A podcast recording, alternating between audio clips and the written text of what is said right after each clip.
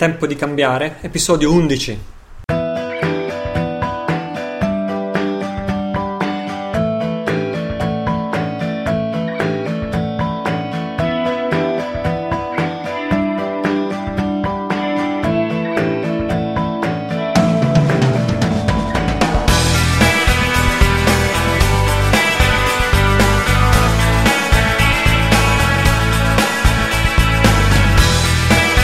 Ciao, sono Italo Cillo, questo è il mio podcast www.tempodicambiare.it, una nuova puntata, un nuovo episodio.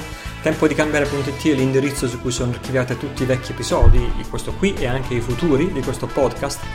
Dobbiamo iniziare purtroppo ancora una volta con nota negativa, anzi la nota più negativa di tutta la settimana, che è sicuramente l'escalation della follia in Siria, con ancora una volta il governo americano federale crede di essere il padrone del mondo, credono di essere i sceriffi del mondo e stavolta con un aggravante, stavolta con un aggravante che la Russia e la Cina rispondono. Adesso fermatevi, avete giocato abbastanza a fare gli sceriffi, il mondo non è il vostro saloon e questo è sicuramente lo scenario più distruttivo che abbiamo davanti da molti anni a questa parte e con scenari veramente foschi di guerre. Mi astengo da ulteriori commenti su quello che sta accadendo soltanto perché i mezzi di comunicazione stanno dando una, vers- una, versione e una visione talmente falsate di quello che sta accadendo in Siria che se io mi limitassi a fare brevi commenti a un passant senza approfondire, coloro che credono nei telegiornali, per fortuna sono pochissimi fra i miei ascoltatori, penserebbero che sono impazzito. Allora piuttosto che approfondire a, a spizzichi e preferisco invitare te ad approfondire per conto tuo, pensare con la tua testa, la rete è pienissima di documentazione, non solo video e YouTube, ovunque la rete è piena di documentazione su cosa è accaduto veramente in Libia, per esempio. La rete è piena di documentazione su cosa sta accadendo realmente in Siria. E in entrambi i casi, quello che sta accadendo o quello che è accaduto è l'esatto contrario di quello che ci stanno dicendo i giornali. Non diverso, fammelo ripetere, è l'esatto contrario. Quindi ti invito a documentarti su questo. E, ehm, questa puntata, per il resto, venendo a noi, voglio aprirla con la lettera, con la, con la, col commento e, una, e con la domanda di un ascoltatore che si chiama Tommaso. E Tommaso ci scrive: Ciao Italo, volevo chiederti una cosa, semplice curiosità. Tu gentilmente ci tieni informati sugli eventi che da quanto si dice in giro nel web dovrebbero trasformare in positivo questo pianeta e a volte nemmeno tanto in positivo. Vuoi perché dircelo sono persone che studiano il calendario Maya, la Bibbia, la massoneria, l'economia mondiale, le leggi che ci comandano, insomma tutte persone che nel bene o nel male prevedono determinati eventi in un futuro prossimo. Nonostante tu continuerai per la tua strada cercando di migliorare la tua vita giorno per giorno e quella di chi vorrà ascoltarti senza dare tanto peso a tutto quello che circola in giro. Se avvengono determinati eventi, bene, altrimenti amen. Dicevo, anche tu ti sei prefissato una data di scadenza, dopodiché è stato un piacere? Io continuo a fare quello che stavo facendo senza più stare appresso a tutte queste storie?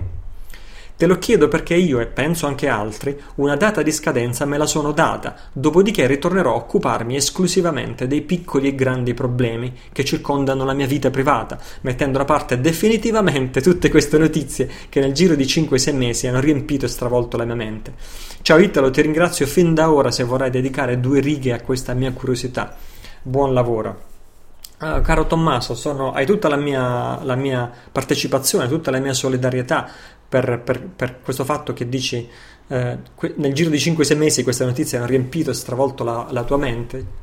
Quello che stiamo facendo insieme è anche cercare come evitare questo, che questa marea di negatività si impadronisca della nostra mente, che è sicuramente l'effetto più nocivo e che noi vogliamo evitare. Fra l'altro, proprio in questa puntata parlerò di questo, proprio in questo episodio ne parlerò. E, ehm, però, ecco, la tua, la tua domanda mi sembra che sia veramente posta male, no? Quando è che scopriremo che, tutta, che non succede niente e possiamo tornare a fare quello che facevamo prima? Per fortuna, per fortuna ormai fra gli ascoltatori, eh, fra noi altri, la comunità che si raccoglie intorno a tempo di cambiare, esiste talmente una tale sintonia che la risposta non devo dartela neppure io, perché la risposta te l'ha data un'altra eh, ascoltatrice eh, Chicca si chiama, ha messo un commento che risponde anche al tuo, alla tua osservazione, alla tua domanda e quindi la leggo integralmente perché contiene la risposta a Tommaso. Ciao a tutti, io penso che la quasi totalità abbia il medesimo intento, vivere con le persone che amiamo una vita piena e gratificante. Dobbiamo confrontarci con il mondo di una piccola minoranza che ha il solo potere che noi siamo disposti a darle, ma che si è creata alleanze inconsce in ognuno di noi. Facilmente potremmo vincere se solo cercassimo alla radice della nostra coscienza, ma non siamo abituati a farlo. Ci hanno insegnato a essere veloci e irriflessivi. Tardare una risposta o dichiararsi ignoranti riguardo un argomento è spacciato per sbagliato e allora molti di noi optano per la negazione di ciò che non è facile provare e agiscono come si è sempre fatto, lavorando inconsciamente per coloro che hanno l'interesse che nulla cambi. La realtà non è un film già scritto, evolve, cambia, si sposta nel tempo, si crea e spesso, pur non cambiando obiettivo, cambia i percorsi e le modalità. Ci siamo riuniti nella speranza di un arresto di massa, dimenticando che ogni azione deve essere ponderata e che la flessibilità, il cambiare modo di affrontare un problema, fa parte del senso di responsabilità. A mio avviso, chi ha saputo sentire ha sentito, chi ha saputo far tesoro delle informazioni lo ha fatto ed è stata data a tanti la possibilità di cambiare e di rimettere il proprio comportamento su binari etici e questo è giusto e conveniente anche per noi. Quanti di noi hanno delle scorte in questo momento? Quanti, se stasera non ci fosse più energia, hanno già pronto un piano per comunicare con le persone care e lontane? Quanti di noi che ci lamentiamo del ritardo delle operazioni sono veramente pronti? Ci è stato domandato quanto tempo ci siamo dati prima di tornare alla vita di prima e al consueto comportamento da schiavi inconsci. Penso che nessuno sia in grado di tornare indietro se non a costo di ingannare se stesso. Non ci rimane che andare avanti, affrontare la paura del nuovo, rischiare di sbagliare, dato che gli inganni sono tanti, ma se l'intento è chiaro e pulito e se faremo veramente di tutto per creare un mondo buono per noi e per gli altri, la Nemesi colpirà chi deve colpire. Buona vita a tutti noi. Grazie Chicca, che dire? Omaggio alla tua intelligenza, omaggio alla tua sensibilità, grazie per aver condiviso con noi queste splendide riflessioni. Hai parlato per me, non avrei saputo dirlo meglio, non ho altro da aggiungere per Tommaso, se non che, ma lo hai già detto tu, non si tratta di aspettare eventi o eventuali eventi, si tratta di vivere consapevolmente, punto.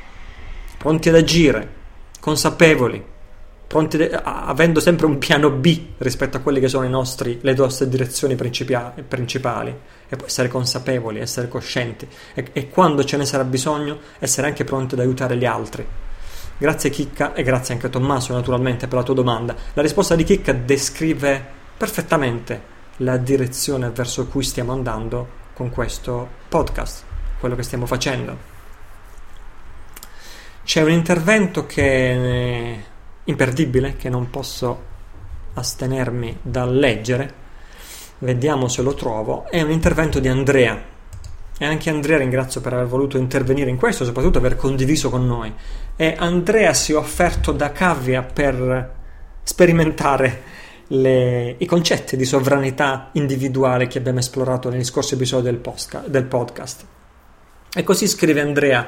Ciao Italo e ciao a tutti i numerosi lettori. Sono Andrea in carne e sangue del commento 105 all'episodio 9, dove ho superficialmente introdotto la mia storia di vittima volontaria del sistema.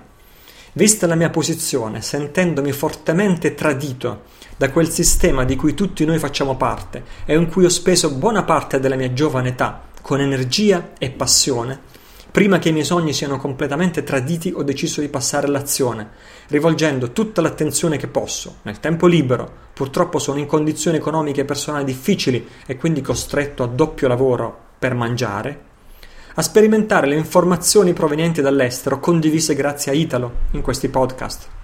Non sono molto appassionato di entità extraterrene, Maya, Kabbalah, eccetera, ma in modo concreto desidero approfondire le questioni del potere finanziario e della sovranità personale. Non sono un avvocato, ma credo di avere buona capacità per leggere, capire e scrivere. Inoltre, non avendo famiglia e alcuna proprietà intestata, rischio solo della mia vita.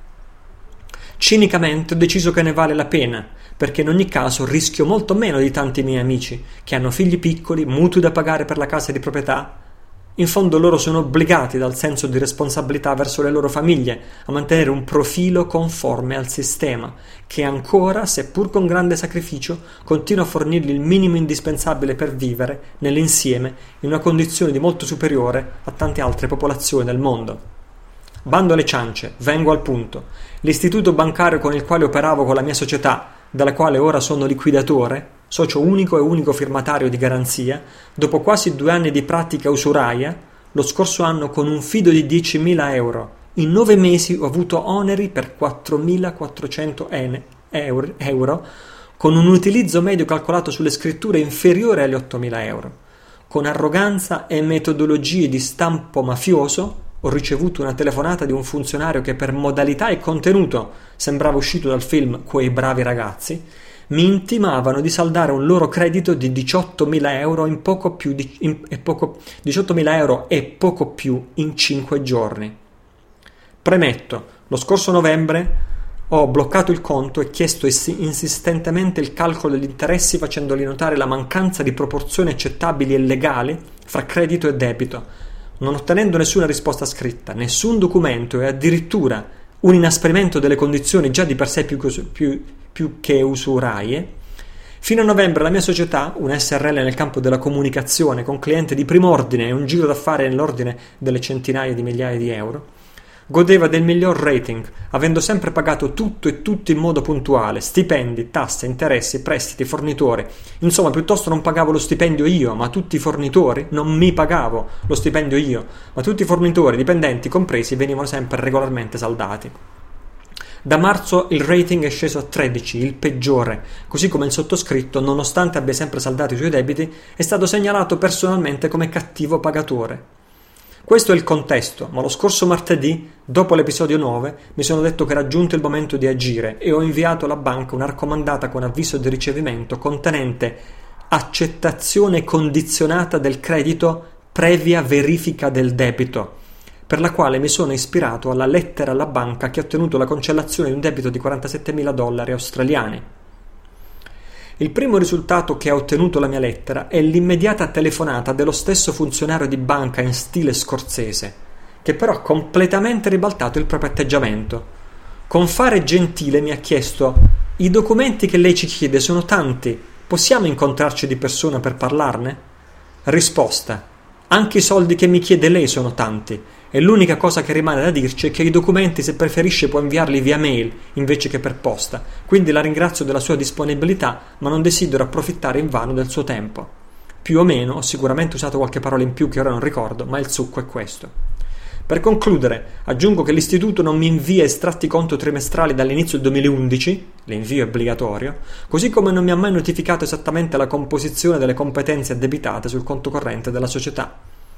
Credo che oggi siano in difficoltà perché se mi fornissero i documenti che ho richiesto è come se certificassero di proprio pugno l'usura applicata. Attendo sviluppi che condividerò molto volentieri, sperando che questa mia esperienza possa fornire spunti utili per tutti coloro i quali si trovano nella mia stessa situazione, sempre che non mi arrestano.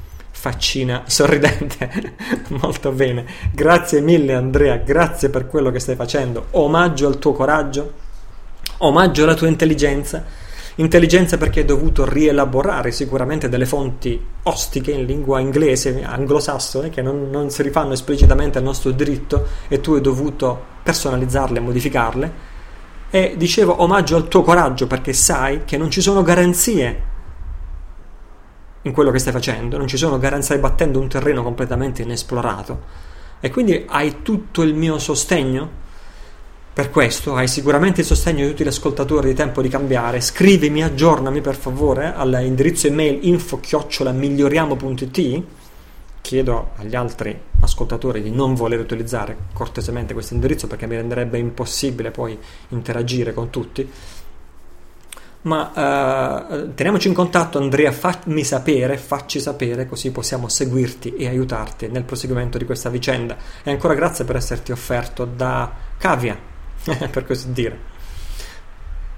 Tornando a noi, per quanto riguarda questo podcast, dopo ormai 10 puntate, questa è l'undicesima, e dopo quasi 70.000 download, sono fiero di osservare che abbiamo creato una comunità di persone che amano pensare con la propria testa e soprattutto vogliono coltivare il buon cuore, perché una grande testa senza un buon cuore non serve a molto e non ci fa andare molto lontano, molto lontani.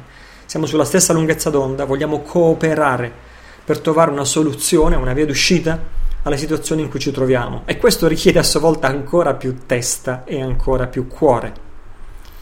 In questo episodio, l'undicesimo, parleremo come sempre di diverse cose, ma voglio iniziare dalla mia risposta alla domanda di un'ascoltatrice che mi dà, uh, mi dà modo di affrontare un tema importante. Eh, il tema è realtà e illusione. Quindi, fra 15 secondi, la domanda di Sofia.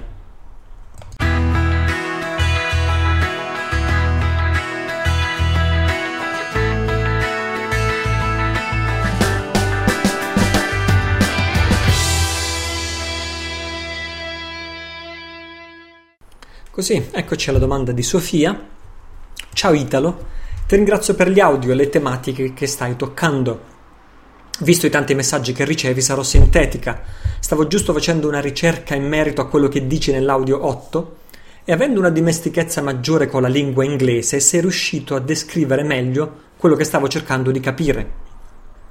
Essendo in dualità, se c'è un problema c'è comunque l'opposto, e cioè la soluzione. Oltre ad aver scoperto tempo fa che siamo degli schiavi, mi mancava il come, non riuscivo a capire e con quell'audio ho preso coscienza di ciò che hai descritto.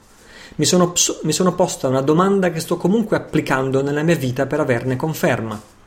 Secondo te, alla luce di queste informazioni, se tutto è fondato sul libero arbitrio e quindi serve il nostro consenso, alla luce di cosa siamo e per via del contratto di nascita, quelle che sono interferenze di altri esseri nei nostri confronti, possiamo comunque rifiutarci coscientemente e affermare di voler essere liberi di poter esprimere la nostra essenza divina in questa dimensione e voler decidere con responsabilità personale le esperienze che vogliamo fare e quindi potersi liberare da queste interferenze?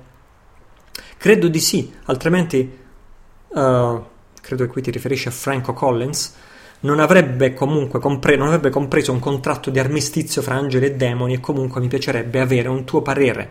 Un abbraccio da Sofia.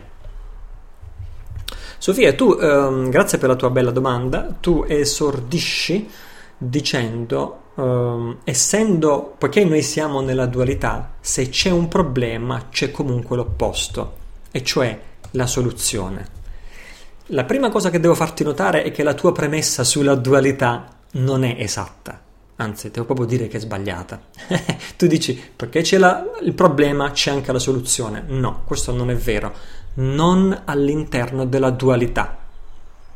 La dualità è fatta di opposti. Attenzione, perché questo è l'aspetto più frainteso della dualità. Anche quelli che si occupano per hobby e per passione di insegnamenti spirituali, questo è l'aspetto più frainteso. Pochissimi lo capiscono. La dualità. La dualità è fatta di opposti. Esempi sono il giorno e la notte, il caldo e il freddo, il maschile e il femminile, l'acqua e il fuoco, il movimento e la quiete, eccetera. No? Allora tutti pensano romanticamente che queste due forze opposte sono in realtà complementari, no? E pensano che lo yin e lo yang, per esempio, per usare la metafora cinese delle stesse coppie di opposti, Yin e Yang si completano e in equilibrio formano quest'unica armonia universale meravigliosa in cui noi viviamo. Questa è la forma moderna di New Age ed è sbagliata, e, e cioè, o meglio, è completamente diversa dalla forma antica di conoscenza. La forma antica di saggezza afferma che queste sono veramente due polarità opposte, sono in perpetuo conflitto sono difficilissime da conciliare, non è per niente vero che vivono in armonia e si completano, sono interdipendenti soltanto nel senso che l'esistenza di uno dipende dall'esistenza dell'altro, o meglio la manifestazione dell'uno, dal momento che non esiste esistenza assoluta, fra virgolette. La manifestazione di uno dipende dalla manifestazione dell'altro e viceversa. Ma la cosa più importante, che afferma la, la saggezza antica, è che entrambi gli opposti hanno entrambi la natura della sofferenza, hanno entrambi la natura dell'insoddisfazione. Di giorno fa tanto caldo e poi di notte trebi di freddo. In nessuno dei due trovi riparo, trovi riparo nell'uno rispetto all'altro, ma non in quanto tale. Spero di essermi spiegato. Vai al mare d'estate, ti metti al sole, dopo un po' non ne puoi più, scoppi di caldo, ti butti nell'acqua fredda. E allora ti piace, stai un altro poco più a lungo nell'acqua fredda, inizi a tremare di freddo, diventi viola e in ultima analisi muori assiderato per ipotermia. No? Il, caldo, il sole in sé per sé, l'acqua fredda in sé per sé hanno entrambe la natura della non soddisfazione. L'acqua e il fuoco, l'acqua ti raffredda, il fuoco ti brucia, il movimento e la quiete. Il movimento ti ammazza di noia.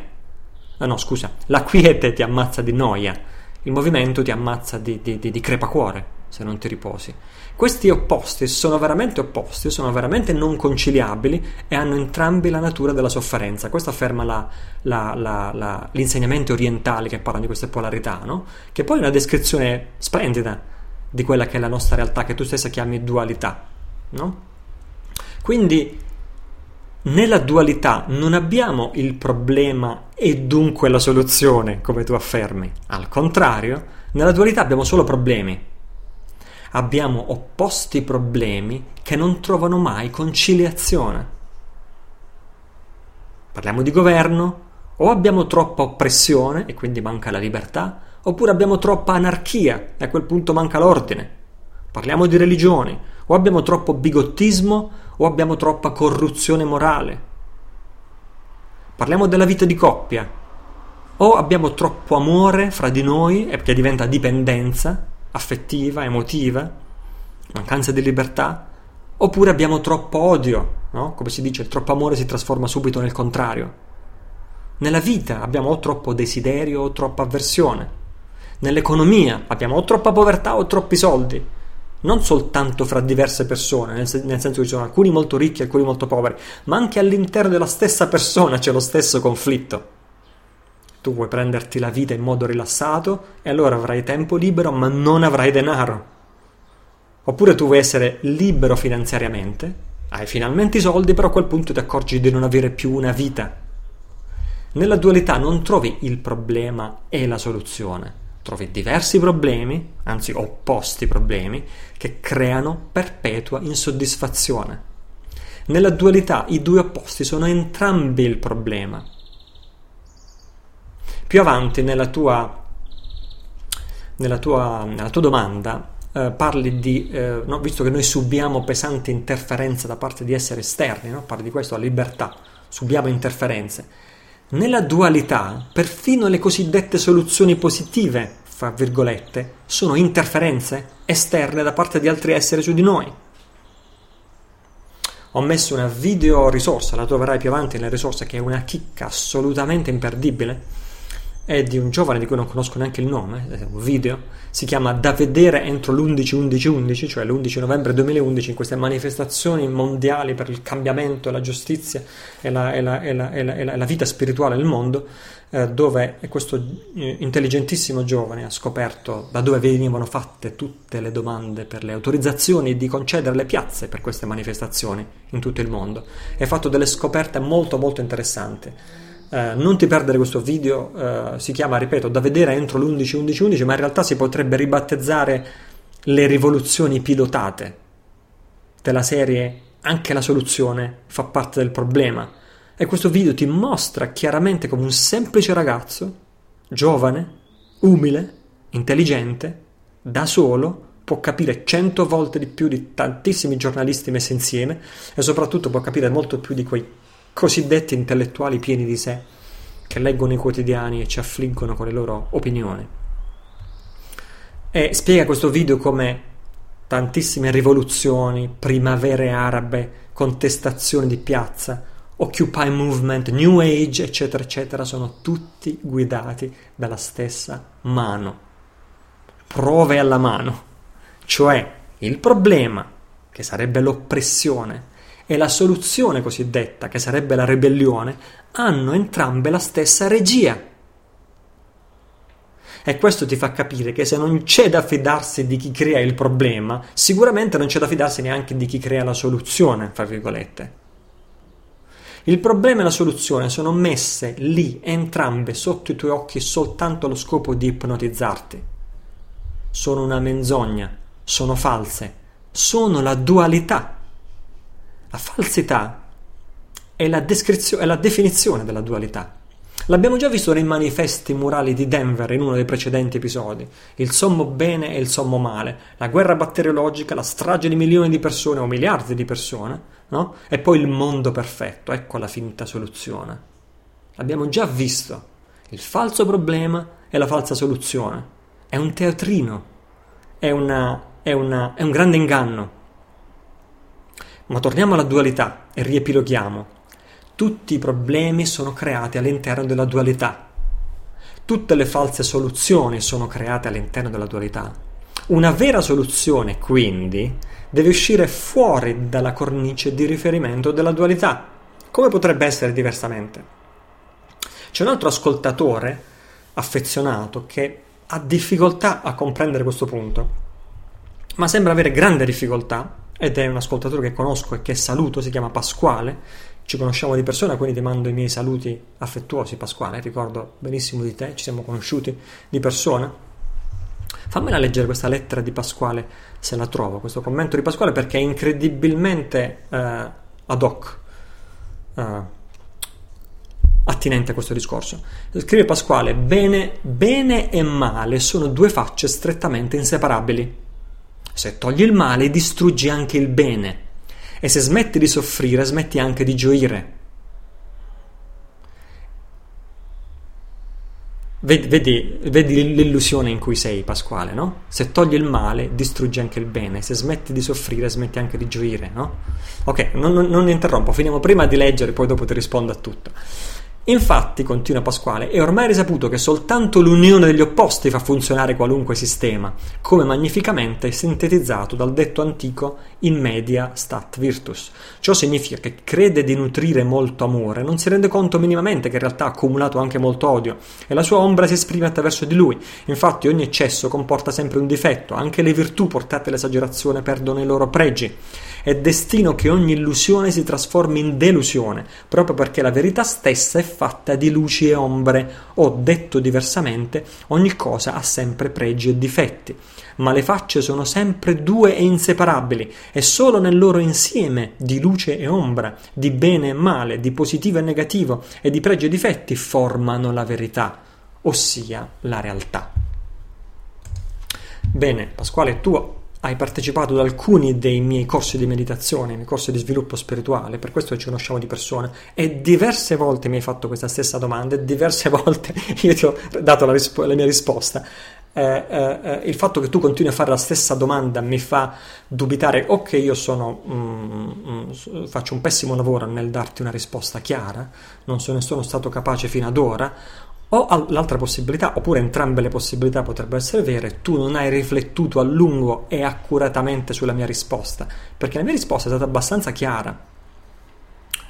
Tutto quello che tu hai scritto è totalmente vero, però è vero soltanto fin tanto che rimani all'interno della dualità. Se lo rileggi tutto quello che hai scritto è vero, ma è vero solo all'interno della dualità. È l'illusione, però, che vuol farti credere che esiste solo la dualità. La dualità esiste ma è illusoria. Questa volta, Pasquale, soffermati su questo. Ascolta con attenzione, sii pronto a contemplare un nuovo punto di vista.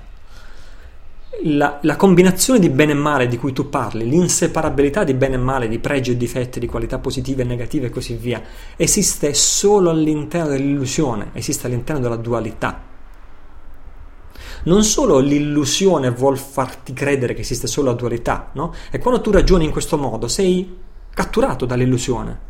L'illusione ha vinto su di te. Non solo questo, l'illusione vuole anche farti credere che il mondo della dualità è reale. No? Infatti tu scrivi letteralmente, scrivi, è solo l'insieme di aspetti positivi e negativi che forma la realtà. Sbagliato! L'insieme degli aspetti positivi forma l'illusione, non forma la realtà. L'insieme di aspetti positivi e negativi forma la matrix. Cos'è la Matrix? La Matrix è la matrice, tradotto in italiano, è il titolo del famosissimo film Matrix. Matrix significa la matrice illusoria che informa di sé la realtà e che non è realtà, è illusione. La Matrix è un mondo virtuale finto creato da una matrice che è una specie di... è una, è una finzione, una falsità, è illusoria. Mm?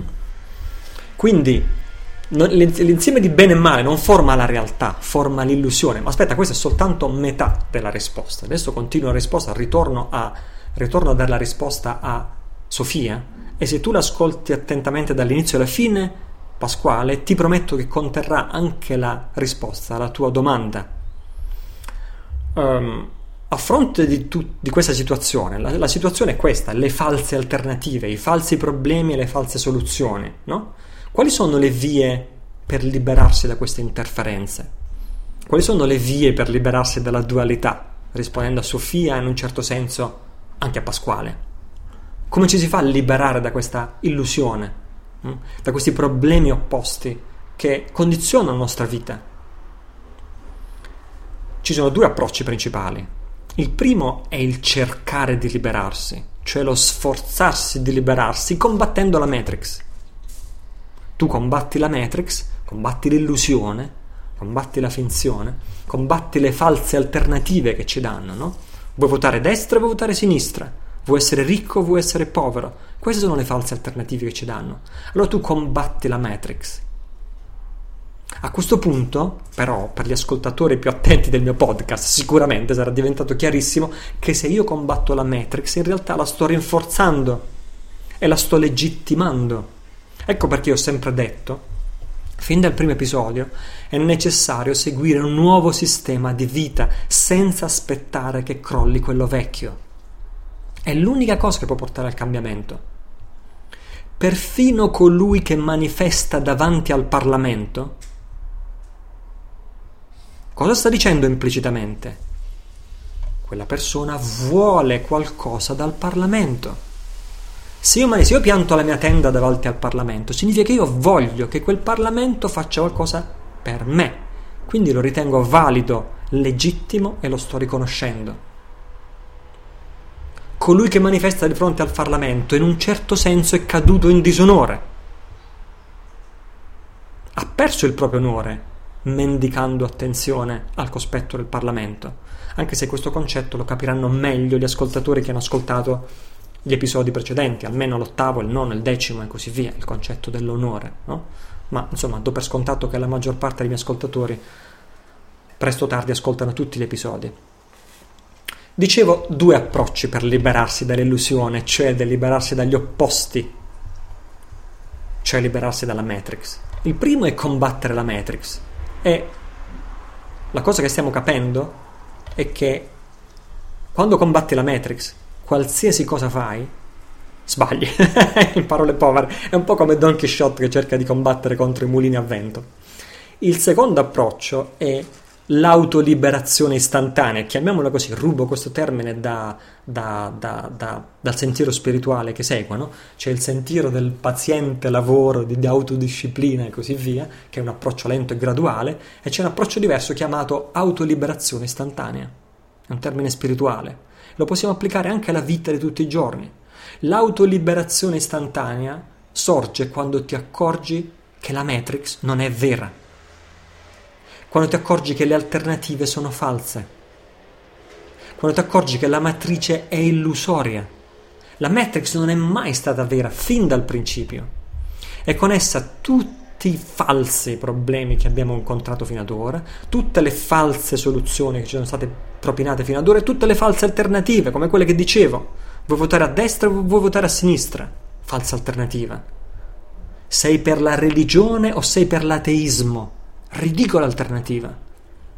Sei con la religione o sei con l'assenza di spiritualità? Vuoi essere ricco o vuoi essere povero?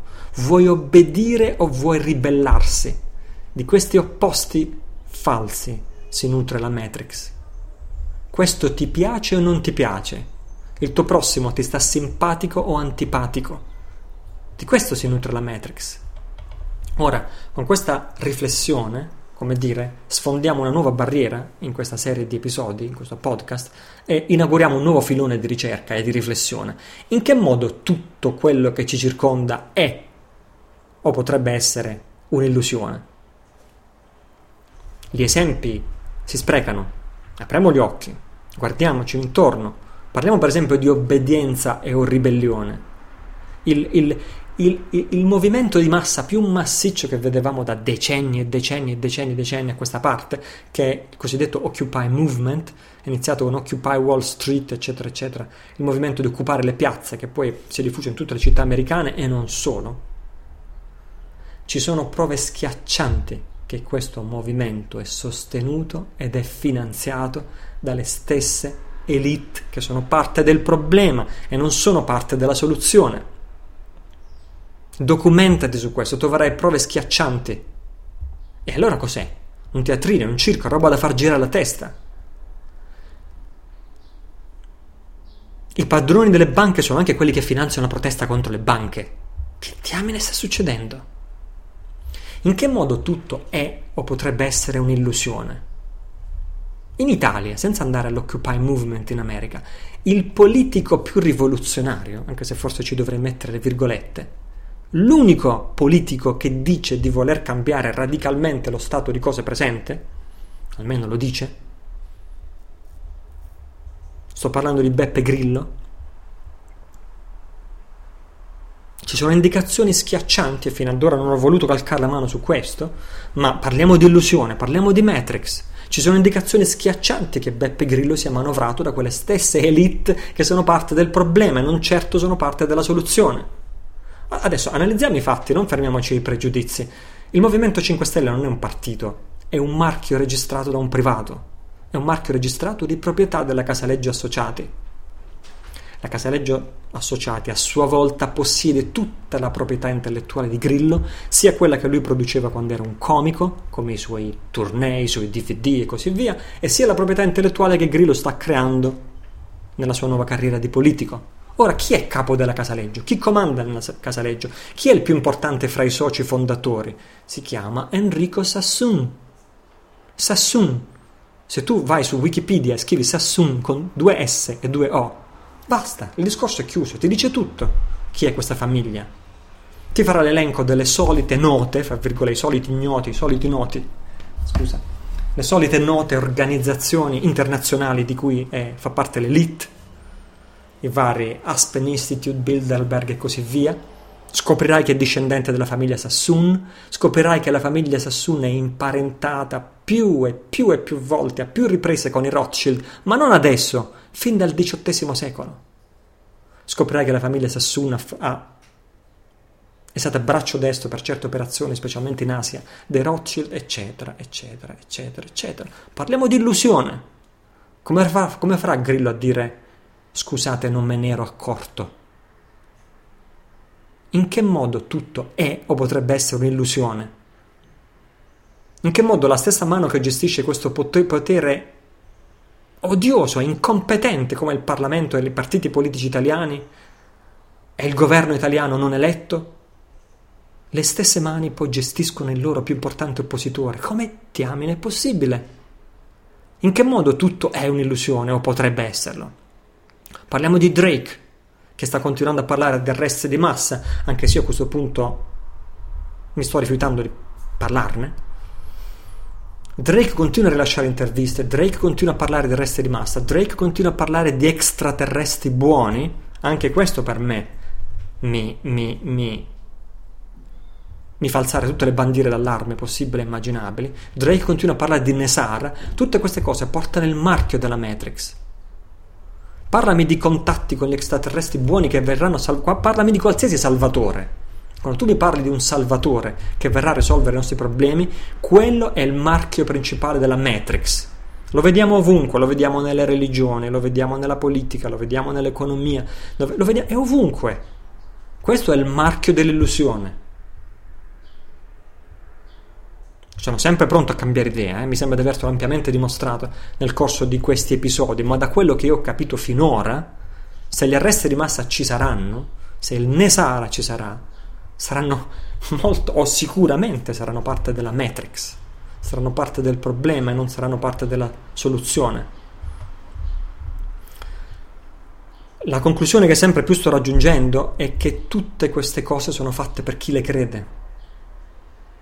Sono disegnate a tavolino per chi ci crede sono fatte per chi ha deciso di dare tutto il proprio potere personale alle illusioni della Matrix. E questa non è una conclusione negativa. Quello che sto dicendo non è che siccome tutti buoni, cattivi, oppressori, rivoluzionari fanno parte della Matrix e sono manovrati dalle stesse mani, allora non c'è più speranza per nessuno. No, non è questo che sto dicendo. Quello che sto dicendo al contrario, anzi questa è una conclusione positiva, è che quello che abbiamo di fronte ha talmente tanto la natura dell'illusione che la liberazione forse può essere istantanea, cioè può avere la stessa durata di uno schioccare di dita. Nel momento in cui ti accorgi che tutto, ma proprio tutto, appartiene alla, mat- alla Matrix, ma tu non appartieni alla Matrix e la Matrix non appartiene a te. Ritorno alla parte finale della domanda di Sofia. Secondo te, alla luce di queste informazioni, se tutto è fondato sul libero arbitrio e quindi serve il nostro consenso, alla luce di cosa siamo per via del contratto di nascita, quelle che sono interferenze di altri esseri nei nostri confronti, possiamo comunque rifiutarci coscientemente e affermare di voler essere liberi, di poter esprimere la nostra essenza divina in questa dimensione a voler decidere con responsabilità personale le esperienze che vogliamo fare e quindi potersi liberare da queste interferenze? Secondo me, cara Sofia, la risposta è sì. La risposta è sì. Dobbiamo però essere competenti, essere consapevoli di ciò di cui stiamo parlando, di cosa abbiamo di fronte. E la prima domanda che mi farei, sicuramente sì, perché se la Matrix è illusoria sicuramente possiamo liberarci. Però la domanda che voglio farmi è, esistono degli agenti della dualità? Se abbiamo detto che gli oppressori e i ribelli sono manovrati dalle stesse mani, allora domandiamoci chi sono queste mani. Esistono dei agenti segreti, agli agenti segreti della dualità. Esistono gli agenti segreti della Matrix. Ti ricordo che nel film Matrix ci sono gli agenti, come si chiama? L'agente Smith c'è un agente il cui scopo è quello, nel film Matrix, di preservare la dualità, preservare la matrice, preservare l'illusione, la finzione in cui viviamo. Perché nel momento in cui, tu, nel momento in cui ti accorgi che è una finzione, quella finzione è morta per sempre e non avrà mai più nessuna presa su di te. Allora ci sono agenti segreti della dualità, chi sono questi che tirano le fila sia dei ribelli che degli oppositori, sia delle destre che delle sinistre, sia del governo che degli scontri di piazza, eccetera, eccetera, eccetera? Se è questo che dobbiamo domandarci per smascherare la Matrix, io ho trovato due ri- eh, filoni di ricerca abbastanza interessanti. Molto molto interessanti. Su uno non mi soffermo, perché credo che ormai ne stiamo parlando quasi in ogni episodio di questo podcast. Si tratta del famoso documento segreto, documento di Hidden Hands, mani nascoste, di cui ho parlato nell'episodio 6. Se qualcuno dei miei ascoltatori affezionati, quelli che stanno cercando di capire tutto il filo del discorso, che si snoda lungo questi episodi, non l'ho ancora fatto, deve assolutamente andare all'episodio 6 e scaricare Hidden Hands, l'insider dei cattivi, hm? in cui è un documento in cui si ipotizza che un'antichissima stirpe dei regnanti starebbe facendo esattamente questo. Sono i gestori della Matrix. Sono quelli che si incaricano di fare qualsiasi cosa in questo mondo, sia buona sia cattiva, al solo scopo di preservare la Matrix. E qualunque cosa sia buona sia cattiva puoi star sicuro che viene da loro. Hidden Hands. Questo è il primo filone di ricerca. Ripeto, questo non mi soffermo perché ne abbiamo parlato talmente tanto anche in varie domande e risposte con gli ascoltatori e così via. Un secondo filone di ricerca molto molto interessante, di cui invece parlo per la prima volta, lo troviamo in una scuola spirituale, una tradizione spirituale chiamata gnosticismo. Perché pochissimi sanno che duemila anni fa, esisteva una religione chiamata gnosticismo, che era una delle più grandi e numerose del mondo. Abbiamo diversi documenti a questo proposito, avevamo tantissimi documenti che però erano stati o distrutti irrimediabilmente o erano stati radicalmente alterati da quello che poi dopo, in seguito, divenne il cristianesimo. In seguito. Gnosticismo parliamo fino al 400 circa d.C. Pochissimi sanno che il cristianesimo come lo conosciamo oggi prese realmente forma molto molto molto più tardi proprio per andare grossolanamente fra l'800 e il 1200, quello è l'arc, la finestra di tempo in cui veramente il cristianesimo inizia a prendere forma e a consolidarsi. Ancora intorno all'anno 1000, se uno veramente studia e va a scavare, perché eh, qui nel, nella storia non ci dicono niente, se tu vai a, vai, studi sui libri di storia che noi studiamo nelle scuole, dall'anno 0 all'anno 1000 sono veramente gli anni oscuri di cui non si sa niente. L'unica cosa che ci dicono i libri di testo è che ci invadono prima i Vandali, poi ci vanno i Goti, poi gli Ostrogoti, poi i Visigoti, poi i Longobardi e siamo arrivati all'anno 1000 ci sta Carlo Magno e non si capisce. E cosa è successo nel frattempo non si capisce, no? Sono veramente mille anni in cui la storia è stata cancellata totalmente e sono mille anni, non sono 4-5 anni. Ancora intorno all'anno 1000 non c'era nessuna connessione permanente fra il titolo di Papa, Pontifex Maximus, e la Chiesa Cattolica come la conosciamo oggi. Il Papa era ancora, ed è stato per tutti i primi mille anni dell'era comune cosiddetta, il Papa era ancora il sommo sacerdote del culto romano, il culto romano dedicato al dio Mitra e alla dea Cibele, uno dei, dei, dei, dei quali rituali principali consistevano proprio nei sacrifici umani in genere e di bambini in particolare, documentatissimi sul Colle Vaticano, perché il Colle Vaticano era la sede del Frigianum, il tempio dedicato alla dea Cibele, e il, il, il rito principale consisteva nel sacrificare bambini alla dea Cibele. E su questo troverai online tutta la documentazione che desideri. Il Frigianum venne costruito 200 anni prima di Cristo, se non ricordo male, e quindi parliamo dal III secolo a.C. fino all'anno 1000 questo è il culto romano, questo è il Pontifex Maximus. Ecco come si spiega che ancora nel 1300, come dicevo in uno degli episodi precedenti, la bolla papale di Bonifacio VIII era scritta su una pergamena di pelle umana. Perché questa è la storia. Questa è la storia. Se studi la storia non c'è da, scop- da stupirsi, c'è da, stupirti, c'è da stupirsi quando ti accorgi di come hanno alterato la storia. Ma torniamo all'ognosticismo.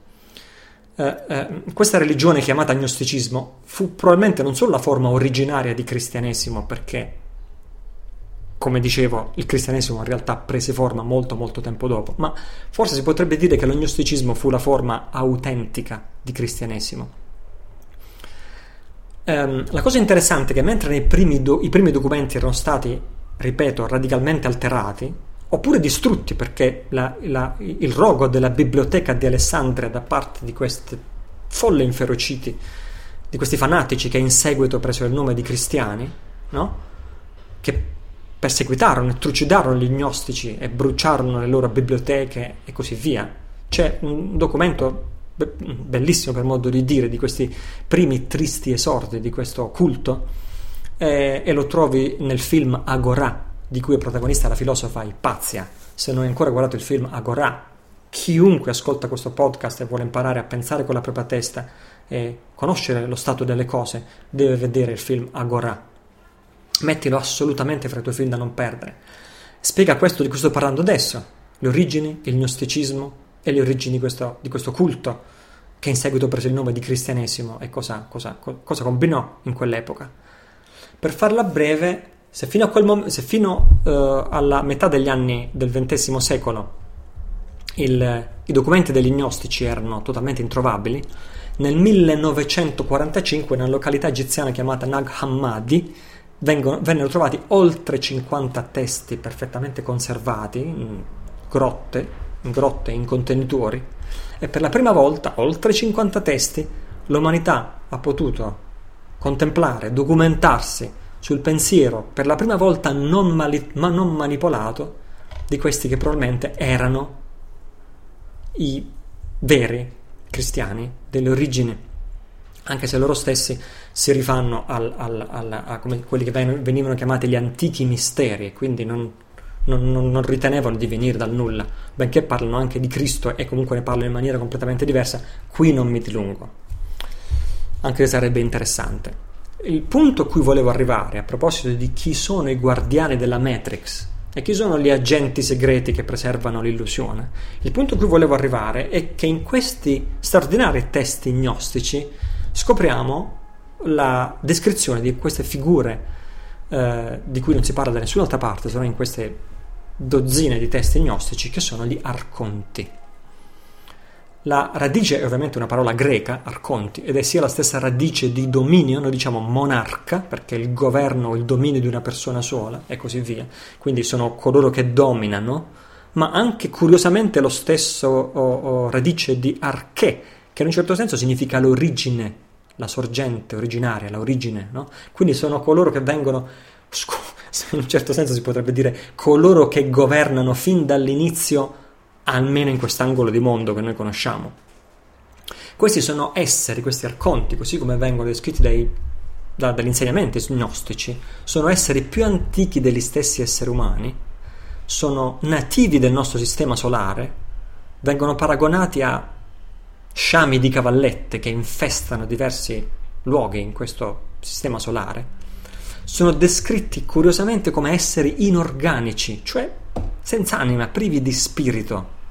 Sono delle specie di cloni, sono come se fossero semisintetici, sono inorganici e sono profondamente, totalmente, radicalmente gelosi e invidiosi degli esseri umani, perché il nostro è un pianeta organico, come dicono gli gnostici, è l'eccezione all'interno del nostro sistema solare questa è la spiegazione di 2000 e oltre anni fa, eh? Eh, è, il nostro è un pianeta organico, il nostro è un pianeta, no il nostro, il nostro mondo è nato da un'esplosione di luce organica, è così che la definiscono, è un'esplosione di luce organica. Se proprio avessimo tempo di divagare dovremmo dire che oggi moltissime ricerche scientifiche indicano che il DNA si replica con raggi di luce il DNA si replica, si trasferisce e si proietta proprio attraverso la luce e non ha bisogno di nient'altro. E questo è il motivo, o sarebbe il motivo per cui in una località di montagna di 3000 metri, sto facendo un esempio, dove non c'è nulla ma c'è solo un avvallamento, e in un anno piove tantissimo, e quella pioggia non si scioglie, e l'anno dopo, quando torni, trovi in montagna un laghetto che prima non c'eri, a 3000 metri, sto facendo un esempio che a me è successo per davvero, tratto dalla mia esperienza di vita personale, torni dopo un anno in una località di montagna, dove sei solito fare passeggiate in altitudine, e ti accorgi che c'è un laghetto che l'anno prima non c'era, e ti accorgi che è pieno di pesci. Hai sentito bene? A 3000 metri d'altezza è pieno di pesci. Questo è il mistero dei misteri che nessuno scienziato oggi nel 2012 è in grado di spiegare. I gnostici dicevano che noi veniamo dalla luce. Raggi di luce è tutto ciò che è sufficiente per creare la vita. Il DNA è trasmesso attraverso raggi di luce e non ha bisogno di altro. Non ha bisogno di uova, non ha bisogno di fecondazione, non ha bisogno di tutte quelle cose che, cui noi pensiamo siano indispensabili. Chiusa parentesi. Ma sai che a me piace divagare, mi piace essere interdisciplinare. Noi siamo esseri organici, loro, gli arconti, essendo inorganici, non possono vivere permanentemente su questo pianeta né su nessun altro pianeta, sicuramente non sul nostro. Non hanno una casa permanente sul nostro pianeta questi arconti. Sono esseri dominati dalla gelosia, vogliono semplicemente oscurarci, vogliono tenerci nell'ignoranza, anzi, vogliono tenerci nell'illusione. Vogliono toglierci la consapevolezza della nostra origine dalla luce, che è realmente divina questa luce. È la vera definizione del divino, questa luce, ed è la luce della saggezza.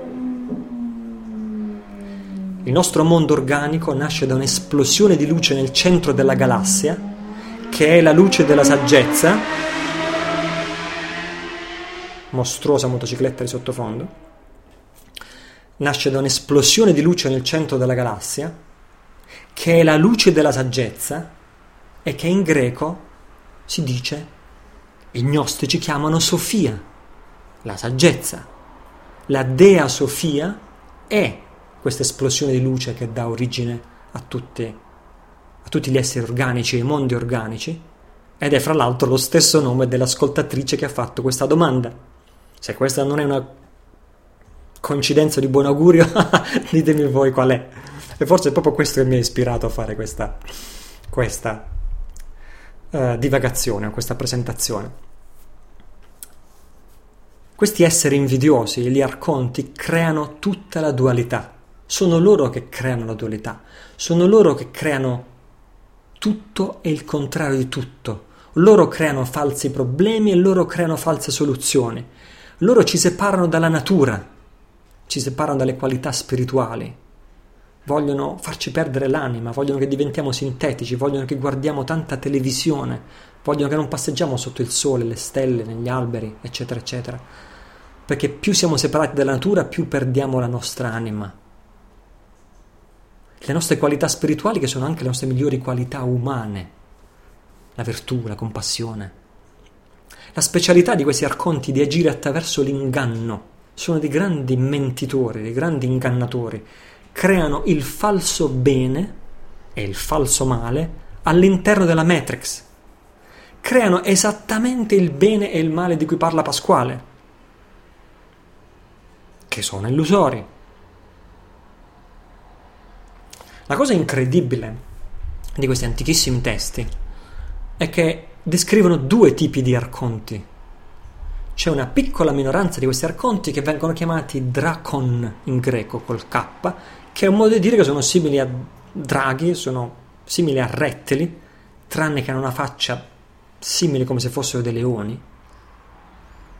e c'è qualcosa nella loro sembianza che richiama una qualità rettiliana. E questo è straordinario, conoscendo tutto quello che conosciamo su queste fonti. Questi cosiddetti rettiliani, questi arconti, sono quelli che, i dracon, sono quelli che comandano, comandano gli altri. La stragrande maggioranza degli altri arconti sono, vengono definiti dagli gnostici come feti abortiti cioè embrioni umani sproporzionati e mal riusciti perché hanno la testa grande grande, le braccia sottili sottili e così via. Sono, corrispondono esattamente alla descrizione degli extraterrestri grigi che, eh, di cui si sente tantissimo parlare.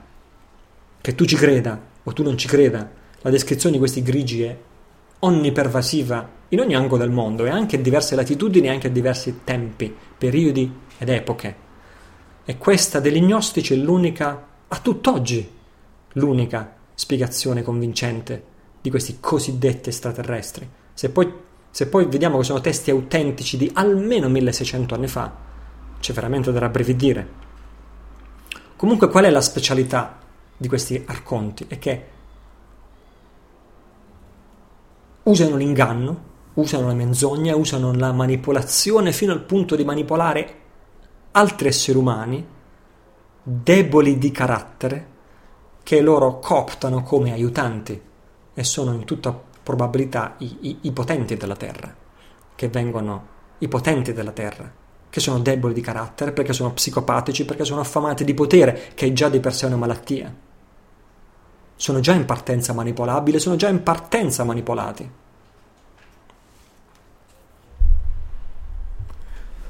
La menzogna e le ideologie. Interessantissimo in questi testi gnostici si dice che gli arconti, una delle loro, armi prefer- delle loro armi preferite sono le ideologie, le false dottrine.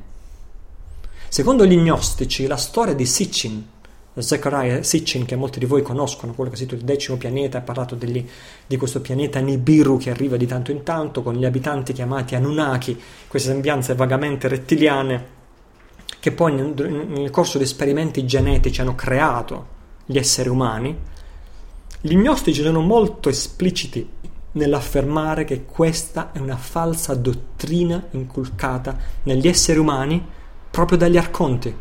Sono loro che vogliono farci credere di averci creato. La realtà è diversa, non possono averci creato. Ciò che è inorganico non può creare ciò che è organico. La specialità di questi arconti è che vogliono sempre far credere di avere più potere di quello che hanno. Un'altra falsa dottrina, ma secondo gli gnostici che la descrivevano molto minuziosamente, un'altra falsa dottrina è quella dello Yahweh della Bibbia, il cosiddetto Dio giudaico-cristiano. La posizione degli gnostici era molto chiara. Dicevano, amici cari, ci rendiamo conto che voi avete abbracciato questa nuovissima dottrina che state iniziando a chiamare cristianesimo, ma noi siamo qui da 5.000 anni. Il pensiero gnostico è un pensiero di 5.000 anni. E vi possiamo garantire che quello che voi credete essere un Dio sono arconti, sono degli alieni dementi, dicevano gli, gli gnostici. Una delle definizioni arconti e dicevano sono alieni dementi, sono i creatori di tutta l'illusione, sono i creatori di tutta la sofferenza sono i creatori della materia, sono i signori della materia, dominano questo mondo. Come si può credere che questo mondo sia dominato da un Dio di bontà? Basta aprire gli occhi per vedere che questo mondo è dominato non da un Dio, ma da una forza negativa che vuole impedirti di ricongiungerti, al, ricongiungerti alla luce da cui tu provieni, che è veramente divina. Mm? Ma questo mondo ha ben poco di divino questo era il punto di vista degli gnostici. E, e, e, ci, sono delle, ci, sono degli, incredibili possibili, come posso dire, eh, riscontri di questo. Nella Bibbia, nella Bibbia, Yahweh, il Dio della Bibbia, non si fa mai guardare in faccia da nessuno. Mosè non lo può mai guardare in faccia. Lui è sempre coperto, questo Yahweh sembra che ci sia una incompatibilità fra una certa qualità della sua pelle e l'atmosfera terrestre, come se lui sull'atmosfera terrestre non ci può vivere bene, questo Yahweh. Il modo in cui lo convince, mica lo convince con l'amore, lo convince e dice io posso portarti alla vittoria e alla conquista militare di una nuova terra per te e per il tuo popolo, se tu segui me, che io ho quest'arma distruttiva. E gli fa questa dimostrazione in cima alla montagna di quest'arma distruttiva che brucia tutto e che lui stesso, Yahweh, non è in grado di controllare. Un cosiddetto Dio Yahweh che richiede il sacrificio di ogni primogenito, di ogni coppia, in cambio richiede il sacrificio, richiede la castrazione, poi trasformatasi in circoncisione. È proprio antiumano, è contro gli uomini, desidera la sofferenza degli uomini, si fa servire come manco gli schiavisti più spietati, si fa cucinare, portare da mangiare, da bere ogni giorno specifici cibi e bevande e quando uno sbaglia anche di poco lo ammazza lì sul colpo. Questo racconta la Bibbia. Poi, come sappiamo sempre dalla Bibbia, li conduce alla terra promessa facendo stragi di tutti i popoli che incontra sulla strada, uomini, donne, vecchi, bambini, inclusi. Quindi questo dicono gli gnostici, vedete che quella, fate attenzione alle idee in cui credete, perché quello che voi credete essere un Dio è un arconte, sono arconti. Um, beh, di false dottrine che secondo l'interpretazione degli gnostici verrebbero degli arconti ci sarebbe da continuare, continuare, continuare, continuare a parlare. A mio parere, io non voglio mancare di rispetto a nessuno, a mio parere chi pensa che dobbiamo aspettare gli alieni buoni che ci verranno a salvare, quella per me è il classico esempio di falsa dottrina propagata dagli arconti. Gli alieni buoni che verranno... e qualsiasi cosa parla di salvezza e di salvatore e di qualcuno che verrà a toglierci nei guai, quello è una dottrina, a mio umile parere, seminata dagli arconti. La descrizione, questo è l'inganno, la descrizione invece del mondo che facevano gli gnostici, eh, gli gnostici che eh, eh, escono da questi sorprendenti insegnamenti è che la luce spirituale che è la nostra vera natura è imprigionata nella materia è imprigionata nella materia del nostro corpo ed è imprigionata nella materia di cui è fatta questo mondo. La materia è la prigione di quella luce divina spirituale che è la nostra vera essenza. Questo mondo ha la natura dell'illusione, questo mondo ha la natura della insoddisfazione, dell'infelicità. Non ci è dato essere realmente felici in questo mondo perché non è fatto per questo questo mondo. Questo mondo è anzi una specie di ostacolo eh, brillantemente orchestrato al nostro sviluppo spirituale perché c'è l'illusione, la matrix, che esercita una fortissima pressione su tutti i nostri sensi, non solo i cinque sensi, ma anche la mente, cioè la nostra facoltà di immaginare. La risposta è la liberazione, secondo gli gnostici, consiste nell'elevazione spirituale, cioè riunirci alla luce da cui proveniamo, ma anche in questo mondo. Potremo anche essere un po' più felici in questo mondo se non ci attacchiamo, se non ci attacchiamo alle cose di questo mondo. E come possiamo farlo? Questa elevazione spirituale attraverso la pratica della meditazione e la pratica degli esercizi spirituali che praticavano gli gnostici. A questo punto sono assolutamente certo che al 99% dei miei ascoltatori non sarà sfuggito, non sarà sfuggita la straordinaria che ha scoperto, che ha stupefatto me per primo, la straordinaria uh, affinità di questo pensiero, di questo insegnamento col, con la spiegazione buddista della realtà, dove questo mondo, questa dimensione in cui noi viviamo viene chiamato samsara. E il samsara, cioè questo mondo, ha proprio la natura della insoddisfazione, è la natura della illusione, è illusorio, proprio da quello vengono tutti i problemi. Ma la cosa ancora più interessante, il parallelismo nel buddismo rispetto all'agnosticismo, è quando il Buddha parlava degli dei. Esistono due tipi di dei, gli dei e i semidei, te lo dico in sanscrito, i deva e gli asura. E gli, gli, gli, gli stessi, gli stessi la religione, i Deva e Asura fanno parte dell'induismo. Gli Hindu, ancora oggi, adorano, venerano gli dei e i semidei, quindi in questo sono un po' il, il, il, il corrispettivo del falso cristianesimo nato poi in seguito, no? E questi dei e semidei, dove però si dice, gli stessi Hindu dicevano, i Deva non vogliono che gli uomini scoprano questi segreti, perché i dei, a loro modo, godono quando vedono la confusione e il disorientamento degli esseri umani, anche perché si nutrono della confusione degli esseri umani. E, e il Buddha denunciò questo sistema proprio come gli, gnosti, de, gli gnostici denunciavano i sistemi monoteistici che nascevano in quel periodo. Il Buddha, così come gli gnostici, diceva fate attenzione a quelli che considerate dei fate grande attenzione a quelli che considerate dei, perché da quello dipende tutto il vostro destino spirituale. La vita spirituale o la morte spirituale dipende da questo. Anche il Buddha quindi denuncia la Matrix, cioè denuncia l'illusione, la natura illusoria di questo mondo. La Matrix è la sofferenza. Il mondo è insoddisfacente proprio per questo. Il samsara è insoddisfacente proprio per questo, perché è una onnipresenza di opposti che non si completano mai, ma si passa dall'uno all'altro, dall'uno all'altro, dall'uno all'altro, senza mai trovare requie. Questa è la sofferenza. Il Buddha diceva: se apri gli occhi, spalanchi le orecchie, questa sofferenza è onnipresente, non è un accidente che sta capitando soltanto nella tua vita. E poi Buddha spiegava la causa di questa sofferenza. La causa consiste proprio nel credere nella realtà di questa matrix, proprio come dicevano gli gnostici. La causa della sofferenza consiste nel credere alla realtà di questa matrix. È, è, l'ignoranza. L'ignoranza si autoalimenta. Se tu credi, continuerai a credere, troverai prove di quello che credi e così via. Un'altra causa è il pensiero, quando il pensiero è dominato dagli avvenimenti della matrix e tu vai a dormire e pensi ai debiti e pensi ai cattivi Pensi alle scie chimiche, qui sto facendo autocritica, sto parlando di noi. Quando i nostri pensieri, quando andiamo a dormire pensiamo alle scie chimiche, ci risvegliamo e pensiamo alle, alle scie chimiche, gli arconti hanno vinto. Si sono impadroniti della nostra mente, si sono impadroniti del nostro pensiero. È quello, è quello che il, momento in cui loro celebrano il loro trionfo. E poi tornando al Buddha, il Buddha parlava delle emozioni, quando le emozioni sono dominate da attaccamento e rabbia, allora siamo diventati schiavi. E poi le azioni, lo stile di vita, come diremmo noi.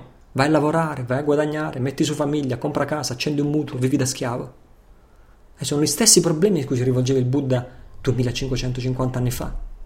Queste sono le cause della sofferenza, le nostre azioni inconsulte, le nostre emozioni, i nostri pensieri e la nostra mente o assenza di consapevolezza. Però il Buddha diceva esiste anche una cessazione della sofferenza che è la natura della libertà e della felicità. In realtà il Buddha non la definiva mai in positivo. E lo faceva per un motivo molto semplice, perché se lui diceva la cessazione della sofferenza è la felicità, chiunque poi sarebbe caduto nello stesso malinteso di Pasquale. Pasquale dice non si può avere la perfetta felicità perché se no rinuncia alla sofferenza, no? invece la, la, felicità esiste solo fin tanto che c'è la sofferenza, la sofferenza esiste solo in rapporto alla felicità, pregi e difetti e così via. No? Per evitare questo malinteso di Pasquale, fra virgolette, il Buddha non lo definiva in positivo, perché se io ti dico gioia, tu pensi quella gioia condizionata che dipende dall'andarti a mettere all'ombra, sotto l'ombrellone, al sole, quando fuori c'è il sole e tu ti sei arrostito. Ma quella non è gioia, è un cambiamento momentaneo, no? Il Buddha diceva come si fa a spiegare in positivo cos'è la cessazione dell'illusione? E il Buddha diceva è come spiegare a un pesce com'è la vita sulla terraferma, è impossibile. Quindi tanto vale che non te lo spiego in positivo, te lo spiego solo in negativo, è la cessazione della sofferenza, punto. È la cessazione della confusione.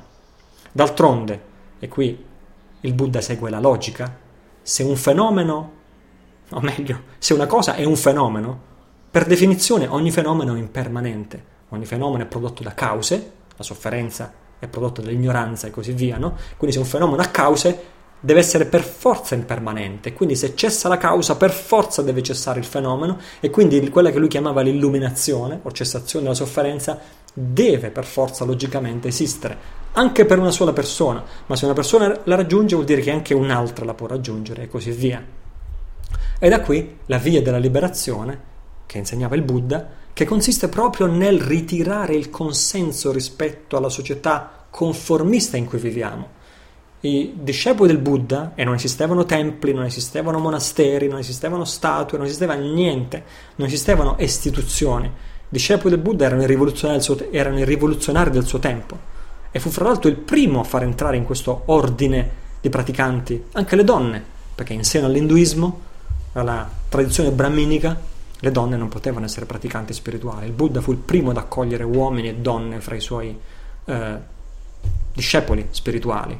Quindi la via della liberazione è anzitutto ritirare il consenso. Non andiamo a lavorare, non maneggiamo il denaro perché il denaro appartiene ai re, non appartiene a noi. Non ci disonoriamo così tanto da usare il loro denaro, non ci disonoriamo così tanto da contribuire al loro mondo andando a lavorare, eccetera, eccetera, eccetera. Vivevano in comunità indipendenti a costo di vivere dell'emosina. Tutte le mattine, ma prestissimo, uscivano, facevano la questua nel villaggio vicino e si accontentavano di una ciotola di riso e basta. Mm? Quindi le azioni, poi le emozioni, ovviamente questa è la via della liberazione, devi anche liberare le tue emozioni dall'attaccamento e dalla rabbia, devi liberare il tuo pensiero, non deve essere più controllato dalla tua rabbia e infine l'illuminazione, dissolvere la matrix, quando l'illusione non ha più presa su di te perché tu hai scoperto che è falsa. L'illusione sarà sempre presente, ma l'illusione è come un gancio. Il gancio ha bisogno di un anello per attaccarsi. Se tu fai morire il gancio, se tu fai morire l'anello nella tua mente, il gancio non ha più presa. Allora il teatrino dell'illusione sarà sempre lì presente ma la tua mente non sarà più vittima della Matrix. Quindi questo è il sorprendente parallelismo fra il buddismo e il gnosticismo. E ci sono anche studi molto interessanti sulle possibili com- mm, punti di incontro, di confronto proprio storici e fisici fra queste due eh, tradizioni. Um, il, gli gnostici, tornando all'gnosticismo e agli arconti, eh, condividevano col buddismo questa polemica contro le religioni dell'epoca. Le religioni dell'epoca tendevano a consolidare una realtà che invece è illusoria. Il mondo è illusorio, dicevano gli gnostici, tende a separarci da quelle qualità spirituali che sono la nostra vera natura e quindi tende a generare sofferenza. La liberazione non è di questo mondo, benché noi la possiamo coltivare in questo mondo. Ma la cosa più interessante che dicevano gli gnostici, e questa è la cosa più interessante di tutti ai fini del nostro discorso del nostro podcast, è che, dicevano gli gnostici, la minaccia degli arconti è falsa. Fin dall'inizio dei tempi hanno cercato di convincerci di essere più potenti di quello che sono. Gli gnostici, in realtà, sono dei buffoni questo è l'insegnamento finale che non sono dei buffoni, sono più deboli di noi. Noi abbiamo un'anima, noi abbiamo uno spirito, siamo esseri organici. Loro sono cloni inorganici. come dicono i Vangeli gnostici, dicono cercarono di accoppiarsi a Eva, ma non ci riuscirono. Questo significa che volevano appropriarsi del nostro DNA, erano gelosi del nostro spirito, della nostra energia vitale, ma non sono mai riusciti ad appropriarsene. Ancora oggi cercano di entrare, di entrare nella nostra mente e lo possono fare solo con l'inganno, facendoci credere di essere più di quello che sono. E la loro specialità, dicevano gli gnostici, è di creare realtà virtuali. Gli arconti sono bravi a creare realtà virtuali. Oggi certamente lo fanno aiutati da quella oligarchia corrotta che crea realtà virtuali, crea le banche e le crisi delle banche, crea, le, le, crea, crea l'oppressione, crea la ribellione, crea realtà virtuali, crea guerre mondiali, crea stragi, crea, ri, ri, ri, crea risorgimenti e così via. E questa oligarchia corrotta è fatta esattamente da quegli individui che hanno perso l'anima, metaforicamente, si sono fatti rubare l'anima dai vircon, dai, dagli arconti, hanno perso la virtù. La virtù è l'umanità. La virtù è l'unica cosa che gli arconti non potranno mai rubarci, almeno che non gliela diamo noi a loro. Ed ecco perché insisto tanto sulla virtù, che è la più importante delle qualità umane. Se tu sali su un treno affollato con la vecchina che sta cercando di salire col bagaglio pesante, questo è un esempio che facevo alcuni episodi fa del podcast, e la prima cosa che pensi non è aiutare la vecchina, ma andare tu velocemente a prendere il tuo posto, gli arconti con te hanno vinto. Sei diventato una persona senza anima, senza spirito. Shen, dicono i cinesi, è la brillantezza dello spirito che brilla nei tuoi occhi e ti fa essere vivo. È la differenza fra la persona consapevole e la persona non consapevole. Perché ci sono anche indicazioni nei testi gnostici che esistono due tipi di persone, quelle consapevoli e quelle non consapevoli. Quelle che hanno lo spirito e quelle che hanno perso lo spirito e sono diventate un po' simili agli arconti. Quando tu sali sul treno e tiri giù il tuo bagaglio anziché tirare giù il bagaglio della vecchina, è come se la vendetta degli arconti si è consumata. Sei diventato un individuo miserabile. Perché ancora oggi, se c'è una cosa contro cui non possono fare nulla, sono le qualità umane, della virtù, la virtù, la condotta etica, l'amore, avere a cuore la felicità degli altri almeno tanto quanto hai a cuore la felicità tua, e la saggezza. Queste qualità formano la nostra umanità più vera e questa qualità gli arconti non potranno mai rubarci. Nello scorso episodio dicevo io non ho paura degli alieni e degli extraterrestri. Se, se avessero potuto conquistarci l'avrebbero fatto quando l'umanità era, era, era, di poche migliaia di individui o di qualche decina o centinaia di migliaia di individui, non certo avrebbero aspettato oggi di conquistarci gli alieni. Se non ci hanno conquistato vuol dire che non sono capaci di farlo. Sono più deboli di noi. A meno che la nostra umanità non diventa talmente corrotta, talmente separata dalla natura, talmente separata dalla luce primordiale da cui noi veniamo, è interessantissimo questo discorso della luce, tutte le tradizioni spirituali, comprese la mia, sono interamente basate su questo concetto della luce e del fare esperienza dentro di noi della luce e in un certo senso ho perso il filo del discorso, ma se non recuperiamo queste qualità, se non recuperiamo queste qualità spirituali, a meno che noi non perdiamo queste qualità spirituali, gli, gli arconti o le forze, del, le forze negative non potranno mai avere la meglio su di noi in quanto individui e in quanto gruppi di esseri umani. E questa è la riflessione con cui voglio lasciarti per questa settimana. Queste sono le riflessioni e se tutto quello che ci fa arrabbiare non fosse reale? E se tutto quello che ci fa entusiasmare non fosse reale, ma fosse l'ennesimo inganno?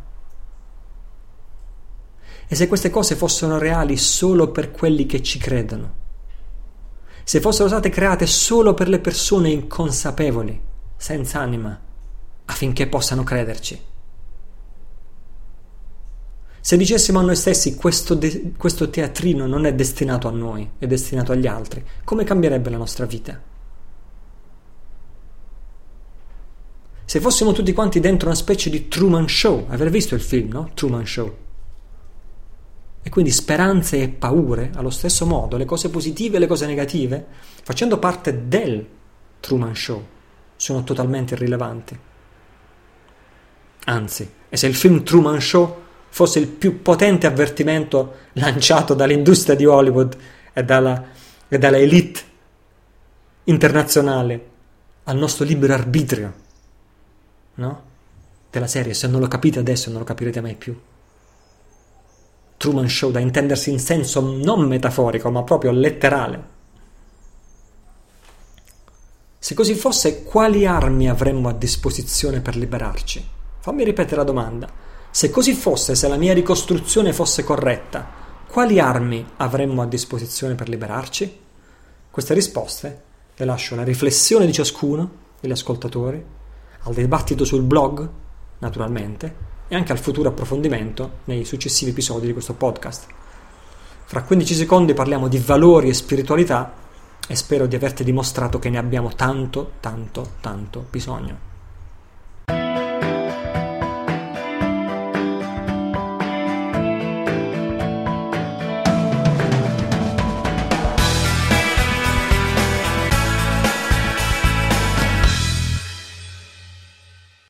Bene, anche oggi voglio farti ascoltare una registrazione, una mia registrazione qualche tempo fa, e riguarda l'importanza dell'addestramento nella pratica spirituale, visto che ne abbiamo appena parlato nella, nel segmento precedente.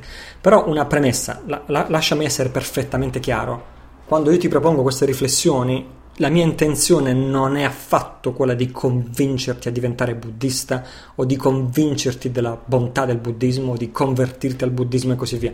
Questa è una distorsione mentale, a mio parere, che personalmente mi sono lasciato dietro molti, molti anni fa. Ognuno ha il diritto di seguire il sentiero spirituale che sente come più affine a se stesso e d'altronde penso di avertelo dimostrato abbondantemente. In, in, questo podcast in generale ho completamente messo da parte il mio essere buddista, tra virgolette. Lo tratto come una parte di quello che sono, ma non come una parte di cui devo necessariamente parlare con te. Quindi in questo, eh, in particolare, semmai, in questo, in questo angolo dei valori che facciamo in ogni episodio, cerco di comunicarti l'essenza che io tratto dall'insegnamento di liberazione e che si applica all'essere umano in quanto tale, senza etichette di nessun tipo di eh, senza etichette religiose di alcun tipo, e lo faccio con l'unica speranza di poterti essere utile, di ispirazione. Anche perché quando parliamo di sistemi di evoluzione spirituale, come parlavo poco fa nel precedente sezione, no? sistemi di elevazione spirituale, i metodi degli gnostici purtroppo sono andati perduti. Anche se troviamo qualcosa per iscritto una cosa è leggere qualcosa e, sforzarsi di praticarla, ma se non c'è un lignaggio umano dove io lo posso ricevere quella spiegazione da un maestro umano che non l'ha soltanto letto, ma lo ha praticato sotto la guida di un altro maestro umano che ne aveva esperienza diretta, anzi ne aveva padronanza, il quale maestro a sua volta l'aveva ricevuto un altro maestro, il quale maestro e così via all'infinito, quando c'è quello che noi chiamiamo un lignaggio ininterrotto, No? Se non troviamo questo, eh, quello che tu vedi scritto sulla carta morta è, è, è, eh, non ha più forza, non ha più benedizione, non ha più forza spirituale. No? È ben diverso quando tu pratichi sotto la guida di uno che ha piena e compiuta esperienza di quello che stai praticando. In campo cristiano, cosiddetto cristiano ufficiale, peggio che andare di notte, perché qui questo lavoro di autoevoluzione spirituale è stato distrutto, proibito e scoraggiato fin dall'inizio, è stato fatto credere che il lavoro di elevazione spirituale è figlio dell'arroganza umana, è stato fatto credere che il lavoro di elevazione spirituale è la tentazione del demonio, addirittura tu pensa un po' all'assurdità, è stato fatto credere che eh, il lavoro di elevazione spirituale è l'arroganza dell'uomo che vuole diventare simile a Dio, quando invece come ti ho spiegato non c'è nulla di più falso questo è il livello di, il livello di aberrazione raggiunto dalla Matrix nel seminare menzogne per lo scopo di confondere persone. No?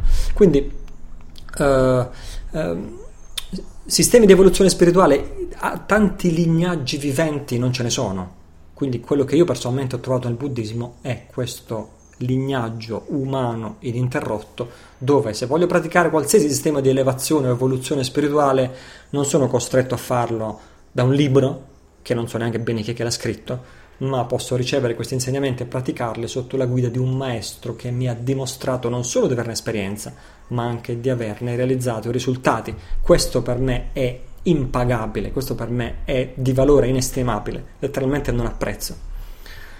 E per il resto, questo l'abbiamo già detto tante volte, senza un percorso di automiglioramento, tutto il resto cade. Ha voglia di pensare bene, pensare positivo, pensare in bene, ma quello che conta non è quello che tu pensi, quello che conta non è il credere, quello che conta non è la fede, quello che conta è quello che tu senti, esperisci dentro di te.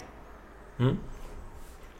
Uh, ok, questo audio in particolare è un pezzettino di un corso di meditazione eh, che ho registrato da, da, dal vivo. Uh, credo che sia il 2008, dovrebbe essere un corso di quattro anni fa più o meno.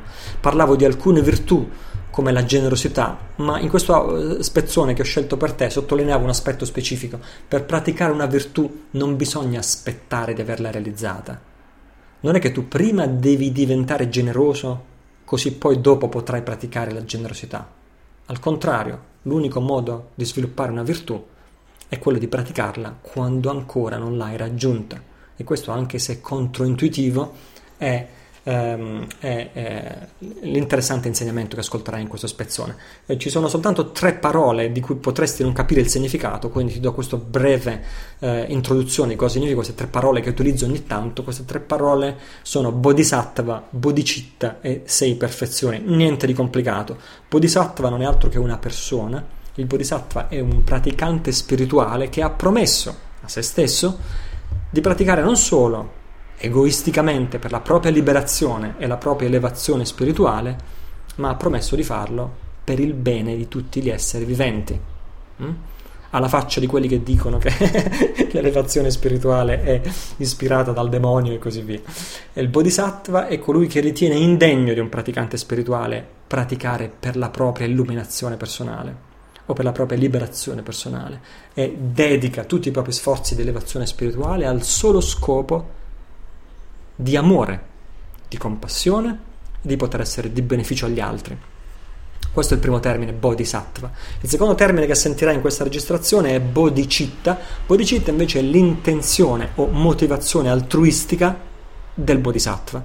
Cioè bodhicitta è la motivazione di progredire spiritualmente e realizzare l'illuminazione allo scopo di aiutare gli altri. Questa forma di intenzione altruistica si chiama bodhicitta.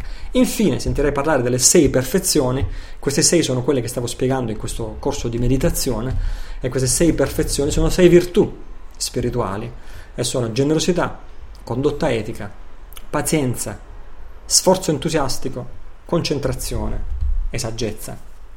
E credo che in questo spezzone stavo parlando della prima, cioè della generosità. Uh, bene, ho cianciato abbastanza, ti faccio ascoltare questo, uh, questa registrazione sperando che possa esserti utile.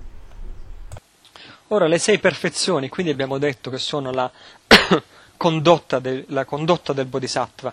Uh, se però pensiamo che ehm, dobbiamo aspettare, aspettare, aspettare di raggiungere livelli spirituali molto elevati, molto sublimi, molto avanzati, prima di praticare le sei perfezioni, ancora una volta ci sbagliamo. Le sei perfezioni sono base, sentiero e meta. Le sei perfezioni sono base, nel senso che sono già alla, alla, base del nostro essere, fanno parte della nostra natura, la generosità, la condotta etica, la pazienza, l'applicazione gioiosa, la concentrazione, la saggezza, sono già base, sono già punto di partenza, fanno parte della nostra vera natura, dobbiamo farli emergere, portare la luce, non è che dobbiamo costruire o fabbricare qualcosa che prima non avevamo. ecco in che senso sono base. Allo stesso modo le sei perfezioni sono sentiero. Sono sentiero. Che significa sentiero? Significa che sono un metodo di addestramento. Non è che dobbiamo aspettare di essere veramente generosi per praticare la generosità. O non è che dobbiamo aspettare di essere veramente eh, pazienti per praticare la pazienza o di essere grandi praticanti avanzati per praticare le sei perfezioni. O meglio, se pensiamo che così debba essere, così sarà per noi. Ma diventa poi una specie di autoinganno, no? Pensiamo adesso ho da fare della strada e alla fine di quella strada i frutti saranno che eh, raggiungerò questo, quest'altro, sarò più gentile, sarò più paziente, eh, sarò più generoso e così via, sarò un praticante migliore, sarò una persona migliore, sarò di buon esempio per gli altri, ma adesso come faccio? Sono pieno di conflitti, sono pieno di nevrosi, sono pieno di problemi da risolvere, devo prima praticare almeno un pochino. E invece no, non è così che funziona, non è che così che funziona, funziona all'incontrario. Dobbiamo avere fiducia in noi stessi, dobbiamo avere fiducia in noi stessi e dobbiamo usare le sei perfezioni come pratica Mm? Praticando la generosità, la generosità diventa un'abitudine. Praticando la pazienza, la pazienza diventa un'abitudine. Questo poi diventa anche un modo di molta filosofia occidentale o eh, psicologia occidentale o mm, come posso dire, sistemi di pensiero occidentali nel campo dello sviluppo personale, no? A volte finiscono per deresponsabilizzarci e per rinforzare il pensiero che non è colpa nostra, in fondo ho avuto dei traumi infantili, quindi siccome ho avuto è colpa dei miei genitori, è colpa dei traumi infantili, è colpa del, delle mie esperienze psicologiche e così via, è ovvio che non posso essere generoso, è ovvio che sono pieno di conflitti, sono pieno di problemi, ma non è colpa mia, è perché sono stato maltrattato quando ero piccolo e così via. No? C'è una certa scuola di pensiero che ci deresponsabilizza rispetto alla nostra crescita personale. E così restiamo bambini, siamo maturi, rimaniamo immaturi. Siamo immaturi, rimaniamo immaturi, no?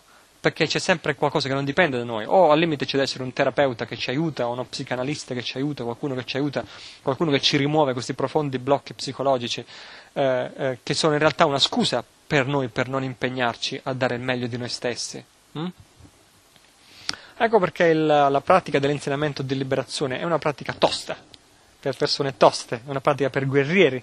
Un altro modo in cui vengono definiti i bodhisattva sono proprio guerrieri spirituali. Il bodhisattva viene anche detto guerriero spirituale, fa appello alla propria forza, non si aspetta di essere salvato dall'esterno, non si aspetta di essere salvato da uno terapeuta o che qualcun altro gli risolva il problema. Noi ci rimbocchiamo le maniche a partire da oggi, consapevoli della nostra incompletezza, consapevoli della nostra incompletezza, ci sforziamo di dare il meglio di noi stessi. Quindi le sei perfezioni non sono solo meta, in realtà ho detto base, sentiero e meta, sono meta nel senso che sono eh, lo stato naturale dei Buddha, sono la condotta naturale degli esseri illuminati, perfezione, condotta, eh, generosità, condotta etica e così via. Quindi non sono solo meta, no? Un domani, quando avrò meditato per 30 anni ininterrotto, eccetera, eccetera, allora le sei perfezioni usciranno fuori natu- eh, spontaneamente. In realtà le cose non sorgono mai spontaneamente, sorgono perché noi ci siamo applicati, le abbiamo perfezionate, le abbiamo praticate, siamo, abbiamo creato una familiarità. In tibetano meditazione si dice gom, eh, che significa familiarizzarsi, fare l'abitudine, no?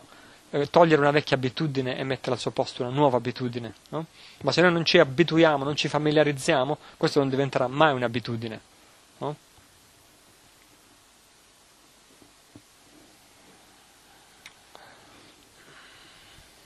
Quindi le sei perfezioni sono sentiero, noi pratichiamo la generosità anche se non ci sentiamo generosi, pratichiamo la pazienza anche se sappiamo che a volte gli scatti di rabbia hanno la meglio su di noi, o pratichiamo l'applicazione gioiosa anche se sappiamo che spesso la pigrizia prevale, no? Eh, ma il fatto che la pigrizia prevale non vuol dire ecco, lo sapevo, sono un fallimento di bodhisattva, oppure la pazienza, la pazienza a un certo punto esplodiamo eh, nelle dieci direzioni, eh, iniziamo a urlare verso tutti quanti, diciamo ecco, lo sapevo, sono una frana di praticante spirituale, no? Non è questo il senso, il senso è di continuare a, il, a, guardare avanti, non guardare indietro, perché tutti quanti facciamo gli errori, anche nel presente cadiamo. L'importante è dopo essere caduti risollevarsi e continuare a dare. Se non facciamo questo non c'è un'alternativa. Non è che arriva un angelo dall'alto che ci salva e ci illumina. Se i Buddha potessero illuminarci, l'avrebbero già fatto, perché l'amore e la compassione dei Buddha sono illimitati. Il nostro sviluppo personale dipende solo da noi stessi dal cadere, perché tanto dobbiamo essere certi che cadremo, e rialzarci quando cadiamo e continuare a dare il meglio di noi stessi. No? Quindi non autocondannarci perché siamo incompleti e così via. Mm? E quindi le sei perfezioni sono anche sentiero, ci addestriamo nelle sei perfezioni, ci addestriamo nella generosità anche se non siamo ricchi, tanto per dirne una, e ci addestriamo nella generosità anche se non ci sentiamo veramente generosi. Così come lo stesso discorso vale per Bodhicitta pratichiamo il pensiero di bodhicitta quotidianamente, anche se non siamo proprio certi che questo sia vero o no. Quando io dico possa io diventare un Buddha per il beneficio di tutti, ma lo sto dicendo perché Italo mi ha detto di ripeterlo, o, lo sto dicendo perché l'ho letto nel libro, o lo sto dicendo perché è scritto nella mia sadhana, nella mia pratica quotidiana, devo ripetere, possa io diventare un Buddha per il beneficio di tutti. Lo sto ripetendo perché c'è scritto da qualche parte o perché lo penso veramente, no? Forse non lo penso veramente, forse sono ancora una persona egoista, forse ho da fare ancora tanta strada prima di pensare in questo modo che possa io diventare un Buddha per il beneficio di tutti, no? Mm? Invece noi usiamo anche questo come pensiero per addestrarci, usiamo anche questo pensiero come metodo per addestrarci, no? E questo lo dice esplicitamente, l'insegnamento buddista tradizionale lo dice esplicitamente, ci sono due tipi di bodhicitta, la bodhicitta, come si dice, uh, uh, insomma, spontanea, quella sorta spontaneamente, poi la bodhicitta in, in cui ci... com'è? In cui in cui ci si addestra, artificiosa, si chiama proprio così, bodhicitta artificiosa, in cui ci si addestra e sorge perché tu ti sforzi di farla sorgere, ma non è proprio spontanea. Cioè all'inizio questa bodhicitta artificiosa ripetiamo a noi stessi queste parole, magari all'inizio non ci sembrano tanto vero, tanto spontanee, oppure ci diciamo ma in fondo sono sempre il solito vecchio egoista, è inutile che sto qui a ripetere questa frase, però col passare del tempo, con la familiarizzazione, gom, con l'abitudine, no? quel pensiero entra talmente a far parte dentro di noi, del nostro modo abituale di pensare, delle nostre cellule, del nostro DNA, no? che un giorno arriva, o arriva, un giorno arriva, diciamo, che sto facendo, che sto pensando? No? Cioè, è terribilmente egoista questo modo di pensare, come posso pensare in questo modo? No? Veramente entra di noi, ci trasforma in profondità e non siamo in grado di coglierlo nel momento, ma saremo in grado di coglierlo dopo qualche mese, dopo qualche anno di pratica. Ci guardiamo indietro e vedremo quanto in profondità ci avrà trasformato questo insegnamento. No? Non saremo più capaci di crogiolarci nel nostro egoismo o stupidità abituali, no? avremo questo senso istintivo, spontaneo di comunque dare il meglio di noi stessi, sia per noi stessi che per gli altri. È così che si trasforma la mente con una certa gradualità. Se qualcuno vi, vi, vuole far credere che la mente si trasforma dall'oggi al domani, che è un'esperienza psichedelica sotto un albero di banano e diventi Buddha così istantaneamente, non è vero. Non è vero questo. Hm? O che vado in ritiro, un, vado in ritiro fuori dal mondo, oppure che uh, arriva un, un, grande maestro spirituale che mi illumina. No? Non, non esiste questo. La pratica è graduale, la pratica è pratica, per questo che si chiama pratica. hm? E però questo ci trasforma. Se dopo ci guardiamo indietro, un anno, due anni, tre anni, cinque anni, dieci anni, ci guardiamo indietro, vediamo, andiamo a vedere il noi stessi di quando abbiamo cominciato, nella stragrande maggioranza dei casi vedremo un'altra persona, vedremo una persona completamente diversa. Gli altri si accorgeranno di quando siamo cambiati. Se incontreremo vecchi amici non ci riconosceranno più anche la luce dei nostri occhi, la nostra espressione, la nostra gestualità, le nostre parole, il nostro comportamento, le nostre azioni avranno fatica a riconoscerci. Grandi benedizioni ci sono nella pratica, in questa pratica. Hm? Però certo che se ci aspettiamo schiaccia il bottone, ottieni il risultato, non è così. Si ottiene con il tempo, con la pratica, con la pazienza e con la pratica quotidiana.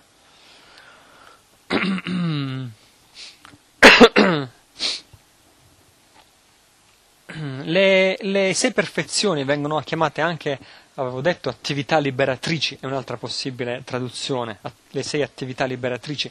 Un'altra possibile traduzione è le sei attività trascendenti di un bodhisattva. Trascendenti che significa? Significa che le sei perfezioni trascendono il concetto di soggetto, oggetto e azione. No? Quando pratichiamo la generosità, una delle sei, delle sei, perfezioni, o meglio la prima delle sei, è la generosità, no? Se fatto il nostro atto di generosità, poi pensiamo, ah, come sono bravo, io ho fatto questo per quella persona, soggetto, oggetto e azione io ho fatto questo per quello, e ci crogioliamo in questo pensiero di io, ci crogioliamo in questo pensiero di quella persona e quella persona ci appare in quel modo erroneo, così come ci appare in quel momento, no? magari simpatica, antipatica, indifferente, o attribuiamo un giudizio alla nostra azione che abbiamo compiuto, se siamo pieni di che siamo invischiati in questo modo di pensare, oggetto, soggetto, azione, quella non è un'attività trascendente, è un'attività ordinaria, è un ordinario gesto di generosità, possiamo dire un normale gesto di generosità, non è necessariamente una causa di illuminazione. Qualcuno chiuderebbe la porta, che è rimasto uno... Oh, grazie. Quindi le attività trascendenti, le, le sei perfezioni eh, si chiamano attività trascendenti e diventano trascendenti quando trascendiamo il pensiero io, no? Il pensiero io. Non è che l'ho fatto con un senso di calcolo. Io faccio questo per te e magari mi aspetto che tu in cambio faccia questo per me e così via. Non c'è questo soffermarsi su questo pensiero di io, tu o di calcolo. C'è questo modo naturale, naturale, eh? e questo diventa la perfezione. Ecco perché si chiama perfezione. Questa diventa la perfezione della generosità. Se io ho un pezzo di pane, faccio a metà con te, lo dividiamo a metà e lo mangiamo insieme, non è perché ho fatto un calcolo, ci sono arrivato tramite ragionamento o mi sono ricordato che crea karma positivo, quindi è meglio farlo, eccetera, eccetera. È perché in quel momento un pezzo di pane, due persone, l'unica cosa logica da fare al mondo è dividerlo a metà non esiste altra cosa logica al mondo. La mia fame vale quanto la tua fame e la mia sofferenza, il mio buco allo stomaco vale quanto il tuo buco allo stomaco e non c'è nessuna differenza tra questi due. E la mia felicità nel mangiare quel pane quando ho fame è identica alla tua felicità nel mangiare quel pezzo di pane quando hai fame. No? Quindi senza nessun calcolo, senza nessun pensiero, quella è la cosa più ovvia da fare. No? E questo vale per la generosità, vale per aiutare gli altri, vale per proteggere gli altri, vale per praticare la condotta etica, astenersi dalle azioni nocive, è naturale, non perché qualcuno ci ha detto di farlo, è naturale astenerci dalle azioni nocive. Questo vale per la pazienza, vale per l'applicazione gioiosa e così via, vale per tutte le sei perfezioni. Hm? Allora diventano trascendenti, senza calcolo, naturali. Bene, spero che questo spezzone di registrazione ti sia stato utile come riflessione, come ispirazione se, se, se poi desideri iniziare un percorso di meditazione, la risorsa che ti consiglio per cominciare è www.meditazioneguidata.it. È una risorsa da me stesso realizzata ormai molti anni fa, credo che, risalga almeno 5-6 anni fa, eh, proprio allo scopo di introdurre chi inizia completamente da zero al mondo della meditazione. Fra 15 secondi cambiamo completamente argomento, parliamo di come proteggere i nostri risparmi acquistando oro fisico.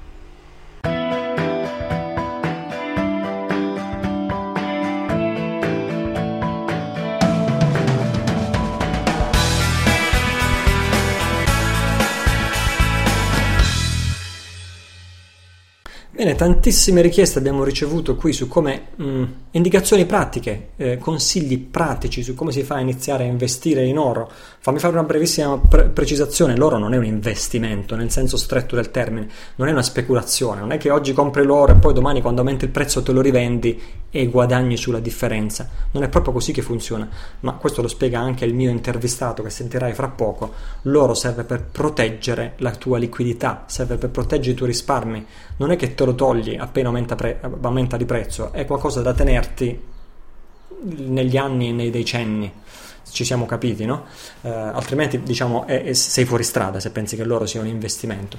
Uh, ho chiesto di parlarti di oro e di, di, consigli pratici per l'acquisto di oro, soprattutto in Italia, nella nostra condizione con Gennaro Porcelli. Gennaro Porcelli è il titolare di dashgold.com, Dash si scrive D-E-S-H, tutto attaccato poi gold come oro, dashgold.com e, e, questo sito che in un certo senso è specializzato in tutto ciò, tutto ciò che riguarda oro, argento, metalli preziosi e in questo genere di investimenti.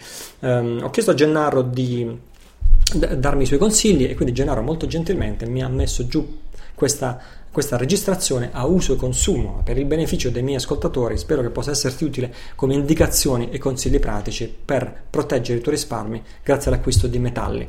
Senza perdere altro tempo, ti faccio ascoltare la registrazione di Gennaro. Ciao Italo e innanzitutto grazie di cuore per avermi ospitato all'interno di Tempo di Cambiare. Ringrazio anche eh, tutti coloro che ascoltano o che ascolteranno eh, questo podcast e voglio subito premettere eh, che cercherò di essere davvero il più conciso possibile, andando quindi a concentrarmi esclusivamente su quelle che sono poi indicazioni pratiche che possiamo utilizzare immediatamente per poter andare a comprare oro fisico, quindi per poter andare ad investire in oro fisico. Innanzitutto una premessa è d'obbligo, ovvero l'investimento in oro fisico, per quanto per alcune persone possa sembrare così scontato, così semplice, ehm, dall'altro lato è vero anche che esistono differenti sfaccettature che possono quindi fare veramente la differenza in, che, in, quella che sarà la tua scelta di acquisto di oro fisico. Perché ogni investitore, ogni persona ha le sue esigenze, ha i suoi bisogni, eh, quindi eh, percepisce anche eh, il mondo in modo differente, percepisce i rischi in modo differente, quindi in base a tutte queste ed altre numerose variabili, ecco che ci sarà un particolare tipo di investimento in oro fisico che potrà calzare meglio per quel tipo di persona rispetto ad un altro tipo di investimento in oro fisico. Innanzitutto andiamo a considerare quelli che sono i fattori principali più importanti, ovvero il fattore acquisto e quindi quanto riesco a comprare il metallo ad un prezzo eh, che sia il più basso possibile. Dall'altro lato dobbiamo però anche valutare il fatto che un domani probabilmente la maggior parte di noi vorrà rivendere l'oro fisico e quindi dobbiamo concentrarci già prima di entrare nel nostro investimento, dobbiamo concentrarci su come faremo, quali saranno appunto le nostre strategie per andare a rivendere il metallo. È proprio su quest'ultima base, su quest'ultimo concetto, ovvero la rivendita, che mi allaccio ad un articolo che ho scritto proprio pochi giorni fa su dashgold.com. In particolare mi concentravo, per quel che riguarda la rivendita, su due differenti scenari che potrebbero verificarsi nei prossimi mesi barra anni. Infatti ho ipotizzato uno scenario ipercatastrofico e in questo scenario ipercatastrofico vado, uh, immagino appunto la, il collasso, il crack del nostro sistema eh, monetario, finanziario, economico, allo stesso tempo quindi collasso e quindi bancarotta di diversi stati e, e quindi naturalmente eh, molte difficoltà a livello umano, a livello reale. Eh, dall'altro lato invece lo scenario che ho ipotizzato è lo scenario pessimistico o anche lo scenario positivo. Eh, sia lo scenario pessimistico che positivo li ho racchiusi in, un'unica, in un unico scenario, per me sono la stessa cosa, perché in ottica di quello che è il nostro obiettivo, ovvero come faremo a rivendere il nostro oro, ecco sia nello scenario pessimistico che sia nello scenario positivo, non cambia, a mio modo di vedere, quello che sarà appunto, quelli che saranno i mezzi per poter rivendere l'oro fisico. Lo scenario pessimistico, che cosa intendo? Intendo che avremo sì nei prossimi mesi eh, forti crisi a livello finanziario, economico e quant'altro, avremo difficoltà a livello personale nell'economia reale, tuttavia gli stati e comunque sia coloro che gestiscono ehm, il nostro sistema riusciranno a tenere a galla eh, tutto quello che c'è stato fino a questo momento, riusciranno a non far quindi eh, collassare completamente tutto il sistema, eh, riuscendo poi a ristabilire quello che è l'ordine che abbiamo, al quale abbiamo assistito negli scorsi decenni. Dall'altro lato, eh, per quanto riguarda lo scenario appunto positivo, ecco, eh, questo è uno scenario che prevede che da domani, eh, diciamo, tutte le difficoltà attuali eh, scompaiono. E quindi ecco, l'economia si riprende alla grande e il mondo andrà a conoscere nuovi periodi di prosperità, di forte prosperità. Um, come ti dicevo, ho, ho, accomunato lo scenario pessimistico e lo scenario positivo perché in entrambi i casi quella che sarà la nostra exit strategy, ovvero come rivendere l'oro, uh, a mio modo di vedere sarà lo stesso. Viceversa, invece, c'è una forte differenza se si dovesse verificare lo scenario catastrofistico, ovvero quello scenario fortemente negativo all'interno del quale, come abbiamo, uh, come abbiamo visto, eh, ci potrebbe essere appunto fallimento di stati e crack del sistema economico e finanziario. Ma vediamo dunque qual è questa differenza principale fra eh, la rivendita in questi due tipi di scenari. Uh, le società presso le quali possiamo acquistare oro oggi molte di queste società prevedono anche programmi di riacquisto, ovvero se tu li contatti oggi e gli dici guarda voglio, vorrei acquistare un'oncia d'oro, ma se un domani la volessi rivendere alla vostra stessa società, eh, me lo riacquistate il mio oro? Ecco che la maggior parte delle società ti dirà sì, lo riacquistiamo, eh, applichiamo uno spread, un costo fisso del 5% rispetto al prezzo di mercato, quindi significa che quella stessa società un domani sarà disposta a riacquistare il metallo che essa stessa ti ha venduto, eh, tratterrà un 5% rispetto a quello che sarà il prezzo futuro del, eh, del, mercato dell'oro, il prezzo dell'oro, e quindi a quel punto tu pagato quel 5% riceverai il denaro in cambio appunto del, dell'oro fisico. Bene, io suppongo che questo tipo di rivendita, che allo stato attuale è la rivendita più semplice e più agevole, possiamo dire, ehm, possa valere, possa mantenersi soltanto nello scenario pessimistico barra positivo. Se si dovesse verificare lo scenario catastrofistico, beh, io nutro molti dubbi sul fatto che tutte queste società riusciranno a mantenersi forti, riusciranno a non fallire e riusciranno soprattutto a continuare a poter offrire alle persone il riacquisto eh, dell'oro appunto con eh, questo particolare particolare tipo di spread. Uh, viceversa, se qualcuno dovesse veramente re, uh, realmente ecco, sopravvivere, diciamo così, ad uno scenario così negativo, credo che a quel punto le percentuali di spread che ti verrebbero a richiedere sarebbero molto elevate. Quindi ti direbbero magari, ecco qui sto un po' ipotizzando, eh, potrebbero dirti invece del 5% voglio il 30, il 40% rispetto al prezzo di mercato, quindi te lo pago il 30-40% in meno. Ecco, in ogni caso, eh, credo proprio che in uno scenario catastrofistico questo sarebbe mh, un canale eh, difficilmente utilizzabile. Dall'altro lato, però, se si dovesse realmente verificare uno scenario del genere, io credo che tutti noi potremmo soltanto benedire quel giorno in cui avremo deciso di voler andare a, conservare qualche piccolo risparmio, anche qualche piccolo risparmio, in oro fisico, perché sarà in quel momento che con elevatissime probabilità l'oro potrà tornare a fare ciò che ha fatto in oltre 2500 anni di storia, ovvero essere moneta e quindi essere accettata come mezzo di pagamento eh, per poter proprio fornire alle persone la possibilità di scambiarsi dei beni in modo più semplice. Diciamo che il concetto è un po' questo. Anche in un mondo in cui non esistono le banconote, non esistono le valute, quindi non ci sono euro, non ci sono dollari, ecco, l'essere umano avrà sempre l'esigenza, la necessità di scambiarsi dei beni. Non è possibile che tutti si producono tutti i beni di cui hanno bisogno. Quindi ci sarà sempre il bisogno di scambiarsi questi beni. E quindi ecco che storicamente il, eh, l'oro è venuto fuori eh, in modo molto spontaneo e naturale, è venuto fuori eh, venendo proprio utilizzato per questo scopo. Dall'altro lato, invece, se vogliamo concentrarci su uno scenario pessimistico, sì, ma non catastrofico, oppure su uno scenario addirittura positivo, ecco che in quel caso io credo proprio che le società che attualmente vendono oro saranno in grado di continuare a sostenere la richiesta di rivendita di oro e quindi saranno in grado appunto di non solo sopravvivere alla crisi, ma anche di poter uh, riacquistare uh, l'oro fisico con degli spread innanzitutto abbastanza vicini al prezzo di mercato, quindi spread non esagerati, e, e proprio uh, saranno in grado di continuare servir- ad offrire questo servizio. Eh, in entrambi i casi, in entrambi gli scenari, ci sono altre possibilità per poter rivendere l'oro.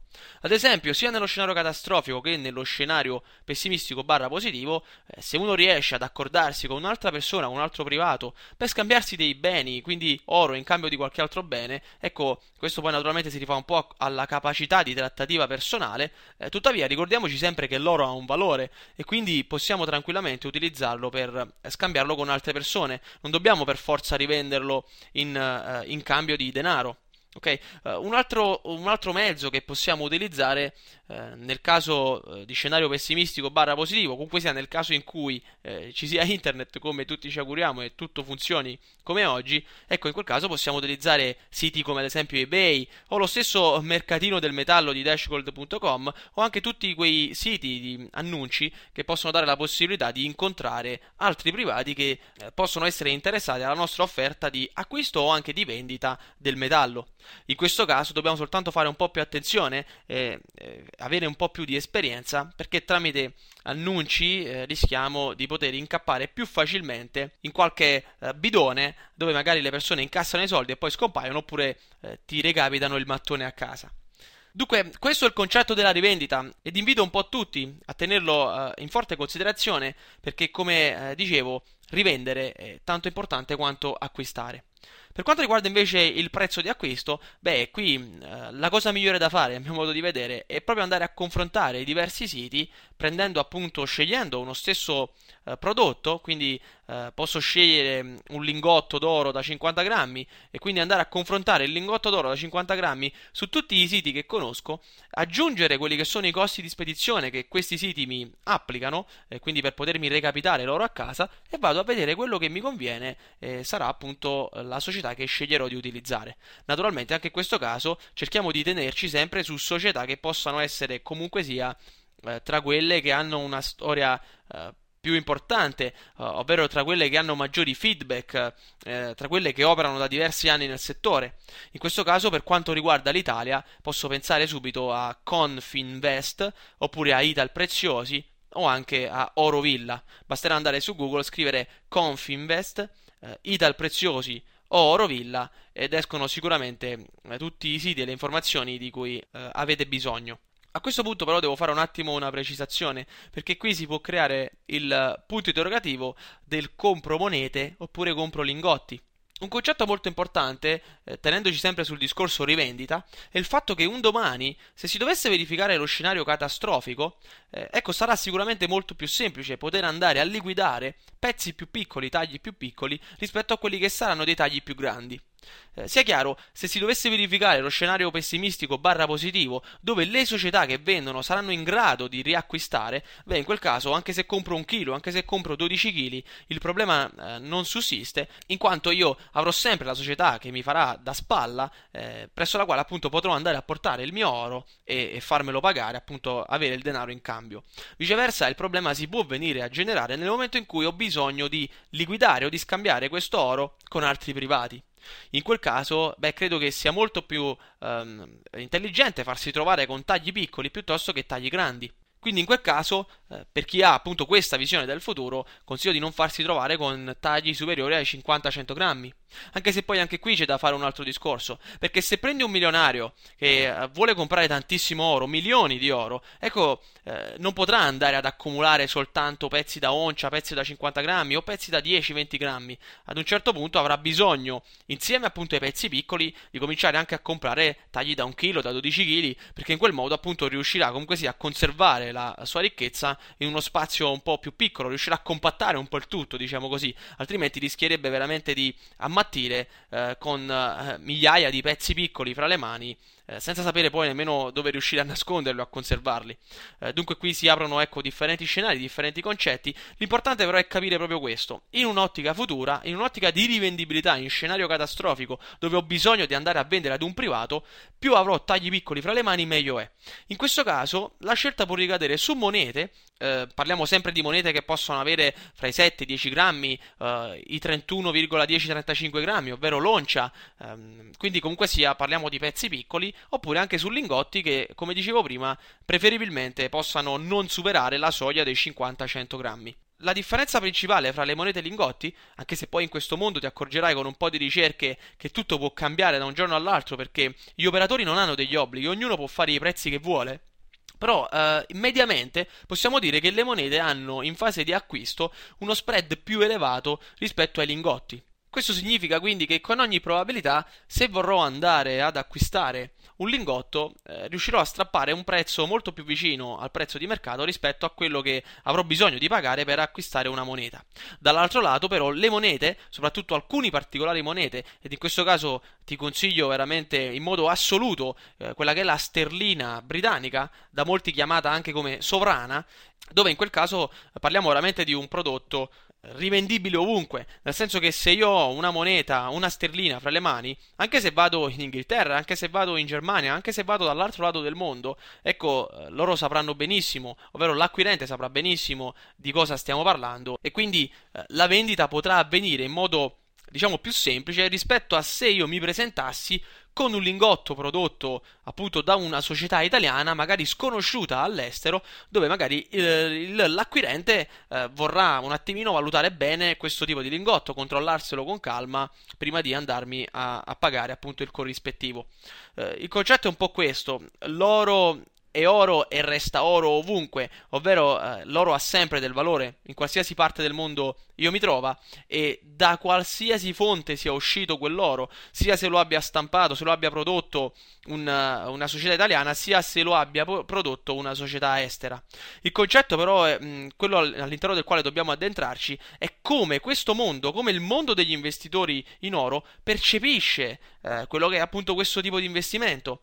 Ad esempio, eh, se domani io mi presento in Germania e vado con un lingotto eh, con lo stampo della Argor Ereus, che è una delle più grandi società a livello proprio internazionale, ecco che a quel punto l'acquirente di fronte appunto ad un lingotto Argor Ereus avrà sicuramente eh, meno problematiche nel dover riacquistare questo tipo di lingotto rispetto a se mi presento dallo stesso acquirente eh, magari con un lingotto stampato società italiana XXX, ovvero una società che magari non ha lo stesso blasone di una società come la Argor Reus, non è conosciuta allo stesso modo, non partecipa a quelli che sono degli standard di qualità che sono stati poi definiti nel tempo dagli, eh, da tutto il mondo e le istituzioni che ruotano intorno all'investimento in oro e dunque ecco che in quel caso sicuramente chi ha il lingotto marchiato Argor Reus potrà avere un plus rispetto a chi avrà l'altro tipo di lingotto. Ma qui ecco si ritorna sempre poi al discorso che facevo in apertura, ovvero qual è la tua visione del futuro, che scenario, che scenario ti aspetti. E quindi in base allo scenario che ti aspetti, in base a dove credi eh, che sarai in futuro, se sarai in Italia o se sarai all'estero, questo sarà molto importante, eh, oppure in base a come prevedi di voler rivendere il tuo oro, ecco, eh, in base a tutte queste opzioni potrà esserci una scelta migliore o una scelta peggiore. Una, una, buona scelta potrebbe essere quella di andare un po' a diversificare e quindi farsi trovare con eh, diverse sterline o anche qualche marengo italiano o svizzero, meglio se è svizzero, eh, al massimo qualche Krugerrand, che sono altre monete che vengono comunque sia molto utilizzate dagli investitori in oro, e quindi farsi trovare con una, una parte di monete, a mio modo di vedere la sterlina basta e avanza, e poi con una parte di lingotti da piccolo taglio, a meno che tu non abbia tanti soldi da dover investire, quindi fai una parte di monete, una parte di lingotti da piccolo taglio e una parte anche di lingotti da grosso taglio, in modo appunto da poter andare a diminuire poi eh, quello che è proprio il numero eh, di, di pezzi piccoli che ti ritroveresti fra le mani.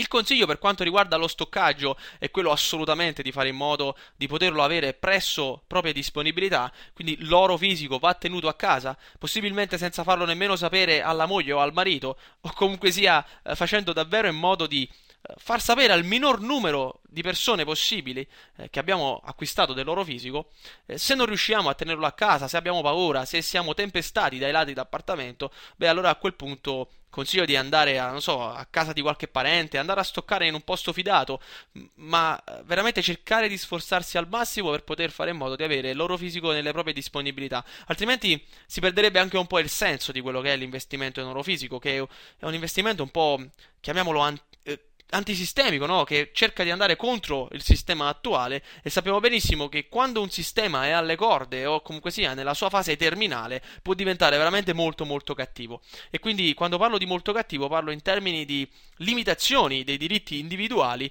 e da questo punto di vista veramente potrebbero non esserci freni come tra l'altro la storia insegna a quella che eh, potrebbe essere la limitazione dei diritti individuali eh, dei diritti che magari oggi tutti quanti noi diamo per scontati dall'altro lato, se proprio non abbiamo nessuna di queste possibilità e abbiamo davvero difficoltà a stoccare a casa o comunque sia presso nostre disponibilità, oppure se l'abbiamo già fatto ma adesso siamo così pieni di oro a casa che è il momento di cominciare a, a, a diversificare, di tenere l'oro un po' distante da casa, a quel punto potreste andare ad utilizzare quelli che sono numerosi operatori esteri Vedi uh, Bullion Vault, Goldmoney, la stessa Gold Silver, eh, che sono appunto dei, i più grossi operatori a livello internazionale per quanto riguarda l'acquisto di oro all'estero e lo stoccaggio presso eh, i magazzini, i depositi di cui queste società si avvalgono. In quel caso tu l'oro non lo vedi mai, lo acquisti online e questo ti viene depositato, ti viene stoccato in uno di questi depositi, sperando naturalmente che in caso di scenario catastrofico, ecco, quell'oro eh, tu abbia la possibilità di andare a rivenderlo, a recuperarlo, o comunque sia, ecco, sperando che non succeda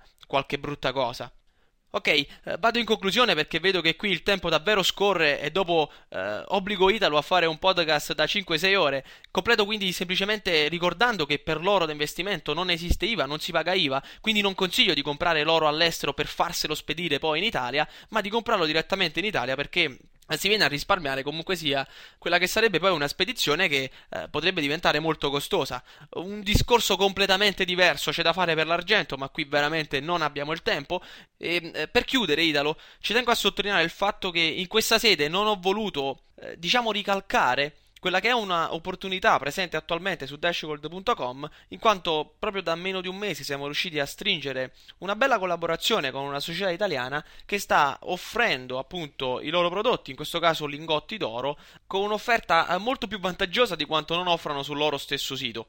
Ad essere sincero, eh, stiamo lavorando e sono convinto del fatto che in futuro eh, riusciremo a stringere anche ulteriori collaborazioni e quindi a riuscire a strappare nuove offerte, comunque sia nuove opportunità per tutti i lettori che ci seguono, però in questi minuti insieme ho preferito cercare di dare a chi ci ascolta quelli che poi sono gli input principali, i più importanti, sui quali andare poi a valutare dove andare a comprare oro fisico. E siccome come eh, ho premesso all'inizio di questo eh, mio discorso eh, che ognuno di noi è diverso, ha differenti esigenze, bisogni, eh, percepisce eh, l'investimento in modo differente, i rischi e quant'altro, ecco che credo che non esista una società per tutti o uno specifico investimento per tutti. In base quindi agli input che ci sono stati durante questi minuti, ognuno credo debba andare a valutare di per sé ehm, quello che potrà essere poi il suo miglior investimento, la sua miglior scelta, andando a valutare sia se vuole fra quelle che sono le opportunità che ci sono oggi e che ci saranno in futuro su dashgold.com, sia andando a valutare i diversi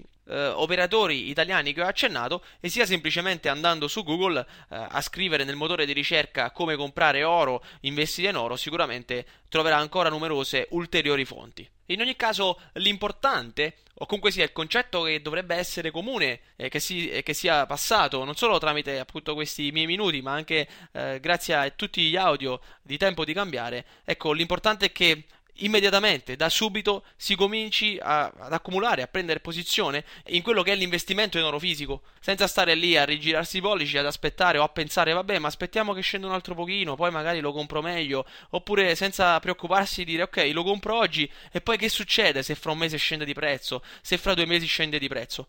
Eh, qui stiamo parlando di un investimento di medio-lungo periodo che ci deve garantire, uno, tranquillità, garanzia, sicurezza per i nostri risparmi e due, poi in un secondo momento pensare pensare a quello che potrebbe essere il potenziale rendimento futuro che potrà anche generarci questo tipo di investimento. Quindi parliamo comunque sia di un qualcosa di medio-lungo termine, sicuramente non siamo uh, qui a comprare oro per fare speculazione, quindi per doverci arricchire, per fare i miliardi uh, dall'oggi al domani.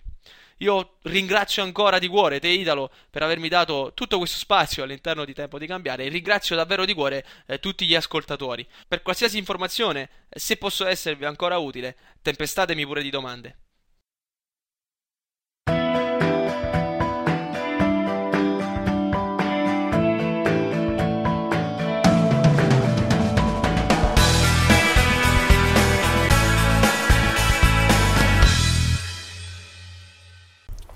Eccoci, passiamo, passiamo, alle risorse consigliate in questo, questa settimana per questo, questo, episodio del podcast.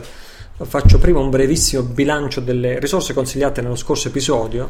Ripeto sempre che mi auguro che le previsioni del web bot possano non realizzarsi mai, specialmente quelle lì legate alle, alle, alle, ai problemi legati alla centrale nucleare di Fukushima mi sa però che le prime due relative al 7, 8, 9 giugno sono andate abbastanza vicino ed erano queste due previsioni. La prima parlava di un'interruzione di flussi finanziari eh, di cui diceva inizialmente non si capirà l'importanza, ma poi invece si capirà che a quel momento aveva segnato un, un, una sorta di punto di non ritorno. E la notizia proprio di questa settimana, che l'ho trovata prima soltanto in italiano e poi velocemente c'è stato un tam tam su tutti i siti di lingua inglese che seguo, riferito all'italiana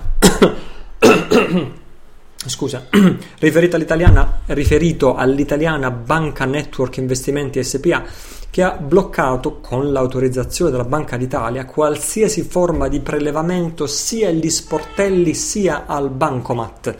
Questo è ovviamente uno shock per quei clienti che avevano erano rimasti con soli 30 euro nel portafoglio e tutto lo stipendio accreditato in banca. Si sono trovati dall'oggi a domani letteralmente a secco, senza preavviso e senza poter fare nulla.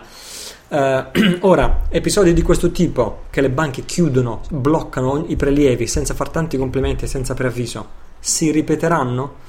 È ovvio che profezie o previsioni di webbot a parte, qui abbiamo creato un precedente importantissimo non solo a livello italiano ma a livello mondiale di cui tutti eh, tantissimi siti in lingua inglese hanno parlato quindi qui si è creato un precedente eh, impressionante su una banca che semplicemente chiude e si rifiuta di, di pagare i propri correntisti. La seconda notizia, purtroppo, anche questa collegata a, al 7-8-9 giugno, era una previsione di uno scandalo e orrore che potrebbe sorgere a cavallo fra il Vaticano e gli Stati Uniti d'America, dove diceva una comunicazione sarà intercettata e diventerà di dominio pubblico. Tutti i commenti sul blog hanno parlato delle eh, rivelazioni di, di Gotti, il cosiddetto banchiere di Dio, ma nessuno sembra essersi accorto, accorto, di altre due notizie che sono esplose in questi stessi giorni e allora ve le accenno io. La prima uh, è a proposito di eh, comunicazioni intercettate, è stata trovata una lettera, sono state trovate due lettere o meglio, e sono state messe in comunicazione, è sta- è stato, è, stato, sono state messe in relazione l'una con l'altra, è stato accertato che dallo stesso indirizzo riferibile al cardinale Law di Boston, già ehm, indagatissimo e incriminatissimo per aver coperto una vasta rete di sacerdoti pedofili nella sua uh, diocesi di Boston, di Boston, di cui lui stesso avrebbe fatto parte, quindi trasferito puntualmente anziché essere espulso eh, e, privato delle vesti sacerdotali, è rimasto carneva- cardinale, ma anzi è stato promosso, si trova adesso a Roma a capo di non so quale basilica. Questo cardinale Lo sono state ricon- ricondotti a un suo indirizzo due lettere, partite da questo indirizzo riconducibile a lui. La prima lettera è, è, è di 29 anni fa ed è il, una, una, prima um, rivendicazione del rapimento di uh, Emanuele Orlandi. Fra l'altro, cosa ancora più sconvolgente, scritta a mano, e la stessa persona con la stessa grafia avrebbe scritto non solo una lettera riguardante Emanuele Orlandi, ma avrebbe dato prove di essere in possesso anche di Mirella Gregori eh, entrambe quindicenni e rapite a appena un mese di distanza, una in maggio e, e una in giugno, appena di un mese di distanza l'una dall'altro. Diciamo di avere loro in mano queste, entrambe queste due ragazze. E questa è partita da Boston, dallo stesso indirizzo di Boston, queste lettere riguardo il rapimento di queste due ragazze, a cui ehm, eh, fa riferimento ed è anzi la sede della AMBLA, che potremmo tradurre come Associazione Nordamericana per il Libero Amore fra Uomini e Bambini, un'associazione fondata da 32 uomini, però più ecclesiastici. Uh, e, e, questo è, e questo è un articolo del Corriere della Sera addirittura che si conclude dicendo nella sequenza di omissioni e depistaggi che da sempre alimenta il giallo della ragazza con la fascetta Emanuele Orlandi, la pista di Boston 29 anni dopo fa balenare il più spaventoso e sconvolgente degli scenari dal sito del Corriere della Sera. L'altra notizia è invece stata tradotta da, uno, da, Nicola, che è uno degli ascoltatori più affezionati ai nostri podcast, o meglio, è uno dei commentatori anche più affezionati dei nostri mm, podcast scrive spesso sul blog e in questo breve articolo che leggo brevemente Kevin Annett dice al Vaticano i cittadini faranno, faranno i nomi e arresteranno gli stupratori della Chiesa. In questa video intervista Alfred Labramond scrive eh, il blog di Nicola di cui ti do l'indirizzo è lo specchio del pensiero.wordpress.com non devi scrivere il www, devi solo scrivere lo specchio del pensiero.wordpress.com è il titolo del suo blog eh, dice che il, il Tribunale internazionale per i crimini della Chiesa e dello Stato itccs.org fa una dichiarazione pubblica a Papa Ratzinger, Papa Benedetto XVI, al Vaticano, affermando che a meno che azioni specifiche non vengano prese, questo è un tribunale internazionale presente in Canada, um, a meno che non vengano presi dal Papa o dal Vaticano entro il 15 settembre 2012 ogni a meno che provvedimenti non vengano presi entro il 15 settembre, ogni noto prete cattolico o funzionario che ha danneggiato un bambino, protetto coloro che l'hanno fatto, sarà nominato pubblicamente dalla nostra rete, sarà pubblicamente arrestato ed espulso dalla Chiesa. La dichiarazione continua. Questa decisione viene presa in base al diritto di arresto di common law per coloro che mettono in pericolo i bambini quando l'autorità si rifiuta di proteggere la comunità. Tale azione è diretta a proteggere i nostri bambini e sarà accompagnata da occupazioni e sequestri di beni della Chiesa Cattolica Romana a livello globale a partire dal 15 settembre 2012. Queste misure saranno prese a causa del vostro rifiuto cioè da parte del Papa e della Chiesa, di rendere giustizia alle vostre vittime, di rispettare la legge e la morale, e più specificamente a caso del vostro rifiuto ad accettare questi dieci provvedimenti emessi contro di voi il 4 maggio del 2012 dal nostro tribunale. 1. Completo risarcimento ai sopravvissuti. 2. Restituzione dei resti di coloro che sono morti per una degna sepoltura. 3. Restituzione di tutta la terra e la ricchezza presa, vit- presa alle vittime della Chiesa. 4. Consegna di tutte le prove dei colpevoli di crimini contro i bambini. 5 annullamento della crimen sollecitazione di tutte le politiche vaticane che proteggono gli stupratori di bambini, eccetera, eccetera, eccetera, eccetera, eccetera. Uh, c'è anche un aggiornamento sul genocidio di un orfanotrofio, anche questo gestito dal Vaticano, che si chiama First National Children a Brantford, Ontario, in Canada, e questo è un caso um, ancora più sconvolgente su cui per adesso lasciamo cadere un pietoso velo. Questo per quanto riguarda uh, il, gli aggiornamenti o le risorse, in questo specifico caso il webbot della scorsa settimana. Le, invece le risorse di questo mese, uh, ti parlavo di questo video prima che si intitola da vedere entro l'11-11-11, ma in realtà potremmo richiamare le rivoluzioni pilotate te lo prima, è una chicca da non perdere assolutamente ed è quella di questo semplice ragazzo che da solo spiega uh, come dietro le stesse mani dell'oppressione, fra virgolette, ci possono essere anche le ribellioni, rivoluzioni, primavere arabe, rivoluzioni studiate a tavolino, contestazioni di piazza, Occupy Movement, New Age, eccetera, eccetera, eccetera. Il problema e la soluzione vengono dalle, stress, dalle stesse mani. È un video in italiano di un intelligente ragazzo italiano imperdibile dura circa mezz'ora.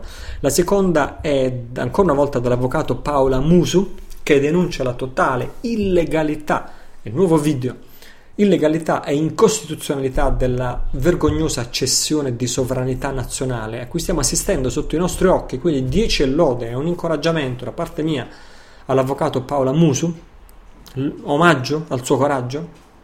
Sapete che la penso in modo diverso, ma pensare in modo diverso qui non c'entra niente, nel senso che personalmente credo che non sia più il momento di pensare in piccolo e fare una pura e semplice battaglia difensiva, cioè una battaglia difensiva di eh, conserviamo la Costituzione contro questi che la vogliono aggredire. Mi sembra che ormai il discorso sia abbastanza superato e personalmente penso che sia più che ora di pensare in grande e smettere di pensare in piccolo. Però, a parte questo, a parte la mia opinione personale, è anche vero che l'approccio della, dell'avvocato Palamusu è innanzitutto più facile da capire per le masse, chiamiamole così, che qui si parla di, letteralmente di alto tradimento e tradimento dello Stato, tradimento della sovranità nazionale da coloro che dovrebbero proteggerlo, cioè il Presidente della Repubblica e il Presidente del Consiglio. E l'approccio di Palamusu è coraggiosissimo merita tanto di cappello, lei si espone in video in prima persona. Ed è la degna prosecuzione dell'intervento di Paolo Barnard che ci spiegava del trattato di Lisbona e tutto quello che c'è stato prima e tutto quello che c'è stato dopo. E l'avvocato Paolo Musu con questa eh, denuncia in video non fa altro che proseguire il discorso e approfondirlo.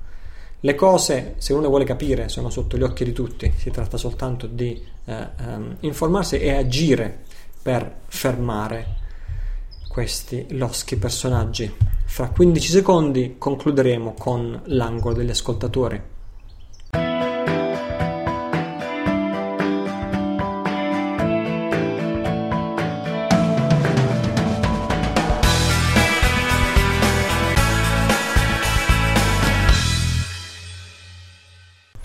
Così eccoci all'angolo degli ascoltatori, queste domande, riflessioni, commenti, feedback li sto prendendo direttamente dalle pagine del nostro blog, anche questo episodio scorso, il decimo, ha visto più di 600 commenti sul blog, quindi è qui che prendo spunto per estrarre alcune domande eventualmente approfondire il discorso. Eh, lascia anche tu il tuo commento, il tuo contributo, contribuisci alla discussione, questo arricchisce il valore per tutti, tutti gli ascoltatori e tutti i lettori.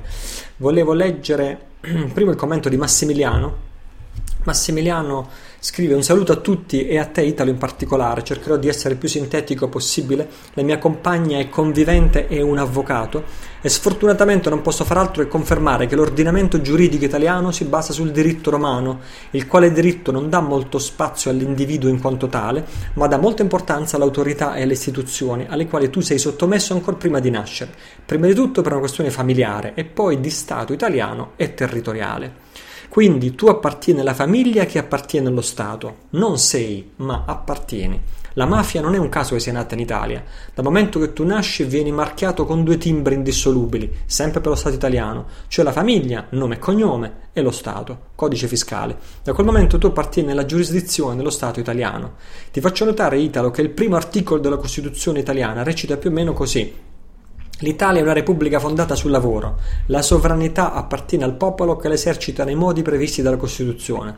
Quindi, sei un lavoratore, Schiavo del lavoro. Sei se lavori, non sei se non lavori. La sovranità appartiene a una collettività, il popolo, non all'individuo, che comunque l'esercita nei soli modi previsti dalla Carta Costituzionale. Dell'individuo in quanto tale non c'è traccia nel primo articolo della Costituzione italiana. Se a questo aggiungi il Vaticano, che continua ostinatamente a battere il chiodo sulla famiglia e mai sull'individuo, che anzi ritiene sbagliato e peccatore già dalla nascita, chiudi il cerchio del sistema, molto meglio congegnato per schiavizzare le persone rispetto al sistema anglosassone basato sulla Magna Carta Libertatum. Grazie Massimiliano, questa non è una domanda ma è un contributo che ti ringrazio di aver um, condiviso con tutti gli ascoltatori. C'è anche un secondo contributo subito dopo, un secondo messaggio di Massimiliano che merita di essere letto, così facciamo un plane di Massimiliano, che ringrazio Massimiliano scrive subito dopo un altro commento: Detto ciò, mi permetto di poter suggerire una via forse relativamente efficace per poter dare una picconata al sistema. Non sono il primo a suggerirla, anzi già ben conosciuta da parecchi economisti e associazioni. Sto parlando del signoraggio primario e bancario. In internet si può trovare di tutto e di più sull'argomento, ma sarebbe molto interessante concentrarsi sulla base del sistema, cioè il fatto di poter misconoscere la moneta in uso. Cerco di spiegarmi meglio. Noi usiamo una moneta, l'euro, che viene stampata da una banca privata straniera, la BCE, la quale presta questa moneta agli stati sovrani, cre- sovrani fra virgolette, creando già per questo un debito alla base. Prendendo in considerazione l'Italia, vale anche per gli altri stati che usano l'euro, lo Stato italiano emette titoli di Stato, pezzi di carta che attestano un credito con lo Stato italiano da parte di chi li acquista, che piazza sul mercato anch'esso privato perché chiunque possa comprare questi crediti e vantare interessi nei riguardi dell'Italia, che ovviamente dovrà pagare naturalmente attraverso le tasse più emette titoli, più pagherà interessi, più aumenterà le tasse, più aumenterà il debito, più le persone dovranno lavorare, più ci sarà povertà, meno serenità e tempo per ascoltare e capire ci sarà da parte della gente. Tutto ciò lo Stato italiano lo fa senza chiedere il nostro permesso, o meglio, senza che ci sia una giurisdizione specifica che glielo permetta. Per il solo fatto che noi accettiamo l'uso dell'euro non vuol dire che l'euro sia una moneta legale. Il sistema sembra ben congegnato se non fosse per il fatto che non è reato misconoscere la moneta corrente corrente ed è legale stamparne una nuova e locale.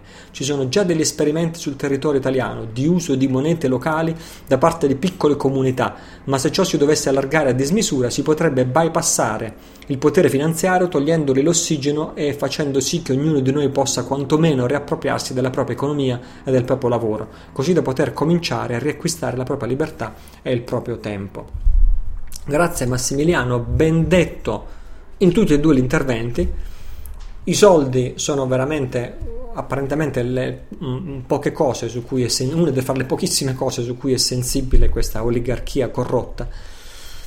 È l'unica cosa che può togliere loro il terreno da sotto i piedi e questo è confermato anche dall'intervento di un altro ascoltatore, eh, Marco. Marco scrive Ciao, un tallone di Achille delle corporazioni non potrebbe essere i nostri conti correnti. Se ritirassimo tutti i nostri soldi non sarebbe un segnale forte per togliere la linfa vitale al sistema corretto? Corrotto. Se lo facessimo tutti sarebbe un segnale forte. Tanto, sono solo che, tanto sono solo i soldi che a loro interessa. È inutile manifestare, è inutile perfino impiccarsi, sono insensibili a tutto tranne che ai soldi. Ritiriamoli tutti prima che li blocchino loro. Ben detto Marco, invito tutti a prendere questo di Marco non solo come uno sfogo, ma come un'indicazione precisa per quanto riguarda Massimiliano, continua a esplorare la possibilità di monete valuti alternative anche locali, ma finora francamente ho trovato sempre il solito pensare il piccolo. Lo so, lo so che problemi ci sono, eh? che magari uno riceve la visita della Guardia di Finanza, eccetera, eccetera. Però ecco, il pensare in piccolo significa che ci sono, ma la maggior parte di queste monete alternative si possono usare soltanto in misura massima del 10%, poi il resto deve essere euro e sono sempre collegate all'euro, quindi non si esce da questa, da questa sorta di prigionia. Ma man- eh, manca chi pensi in grande, ma a tutti i livelli, quello che stanno riuscendo a distruggere nella brillantezza della nostra mente umana è la capacità di pensare in grande, pensare in grande rispetto alle fasulle alternative che loro comprendono davanti, ci mettono sempre davanti agli occhi, dandole per scontate, così che finisce che anche noi le diamo per scontate. E questa è la trappola in cui siamo prigionieri da soli. Un altro intervento è riguarda, nello scorso episodio avevo detto a proposito di Ucadia e di One Heaven che si tratta di un'opera talmente vasta che è facilissimo criticarla senza aver capito quasi niente, nel senso che basta prendere un pezzo, uno non ha capito perché non è riuscito a metterlo in relazione con gli altri e quindi pam, spara subito via la propria critica. Anche stavolta, tanto per cambiare, è arrivata una critica a Ucadia One Heaven eh, ed è del nostro lettore Andrea che ha trovato San Francesco, niente di meno che San Francesco il protettore dell'Italia, in Ucadia e in One Heaven è incluso nell'elenco delle 25 persone più malvagie della storia. Leggo l'intervento di Andrea. Andrea dice sono arrivato alla pagina Evil, cioè oneevil.org, dove vengono citate le 25 figure più malvagie della storia dell'umanità, almeno secondo l'autore del sito. Vediamo un po' che dice al riguardo, mi sono detto. Uh, il bello è che udito udite ai primissimi posti della hit parade delle persone peggiori della storia troviamo San Francesco d'Assisi, da sbellicarsi poi a leggere chi è la fonte delle informazioni che hanno condannato, senza se e senza ma, il patrono d'Italia. Self-confession by the diseased spirit. Avete capito bene, si tratta dell'ennesimo canalizzatore, se ne sentiva proprio la mancanza di questi tempi, a cui ovviamente tutti i personaggi più importanti della storia hanno scelto di confessare i loro crimini. Ma per, fado- ma per favore, io ci penserei due volte prima di pubblicizzare un tale sito. Saluti Andrea. Saluti anche a te Andrea che comunque hai parlato con garbo. Se non l'avessi fatto non avrei manco letto tua, il tuo commento quelli che scrive in maniera offensiva e sgarbata non li prendo mai in considerazione come commenti. Uh, Andrea, hai tradotto male la frase dall'inglese. Hai capito che la, la, fonte storica, lì c'è scritto fonte storica, due punti, e tu hai capito che la fonte storica di questa um, uh, situazione qui di San Francesco proviene dalle canalizzazioni. Ucadia non ha niente, ripeto, nulla a che fare con canalizzazioni, c'è zero canalizzazione, tutto quello che riguarda Ucadia e One Heaven sono due universi completamente diversi. La frase che tu hai troncato a metà recita Self-confession and revelation of sainthood by the deceased spirit as condition of their confirmation as a true saint. Quindi autoconfessione è rivelazione di santità da parte dello spirito, deceduto, dello spirito del deceduto in quanto condizione affinché possa essere confermato come santo. Perché? Perché lo scopo finale di One Heaven è sempre quello di proclamare la santità di tutti questi 25 esseri malvagi e tutti gli altri. Quindi è una frase standard che viene usata per tutti i personaggi della lista e significa, significa la futura assemblea plenaria di Ucadia si farà responsabile di testimoniare che gli spiriti di tutte queste persone decedute hanno riconosciuto la proclamazione dell'assemblea stessa, in cui tutte le azioni nocive sono state riconosciute e contemporaneamente perdonate e purificate, annullate, neutralizzate. Mi rendo conto che è un concetto, come posso dire, sofisticato, e più è sofisticato un concetto, più è facile fraintenderlo, però questo non autorizza nessuno a deformarlo come tu hai fatto. Quindi questo è il primo, il primo, il primo errore. Il secondo errore è soprattutto una questione di pregiudizio, cioè tu sei partito da un pregiudizio, vabbè, anzitutto sei partito dal pregiudizio della canalizzazione, che è errato, e poi forse sei partito dal pregiudizio che, oddio, qua ci hanno toccato anche San Francesco, che è il patrono d'Italia, questo probabilmente ha fatto sì che tu non ti sia soffermato a studiare la lunga e accuratissima ricostruzione storica che c'è sulla pagina di San Francesco, che è rigorosissima, non ha nulla a che fare con le canalizzazioni, in cui si dimostra che il mito del San Francesco, ricchissimo e potentissimo, che poi si spoglia di ogni bene sulla pubblica piazza per dedicarsi a una vita di santità e povertà, è completamente falso è che in realtà era ricchissimo e potentissimo e così rimase fino alla fine.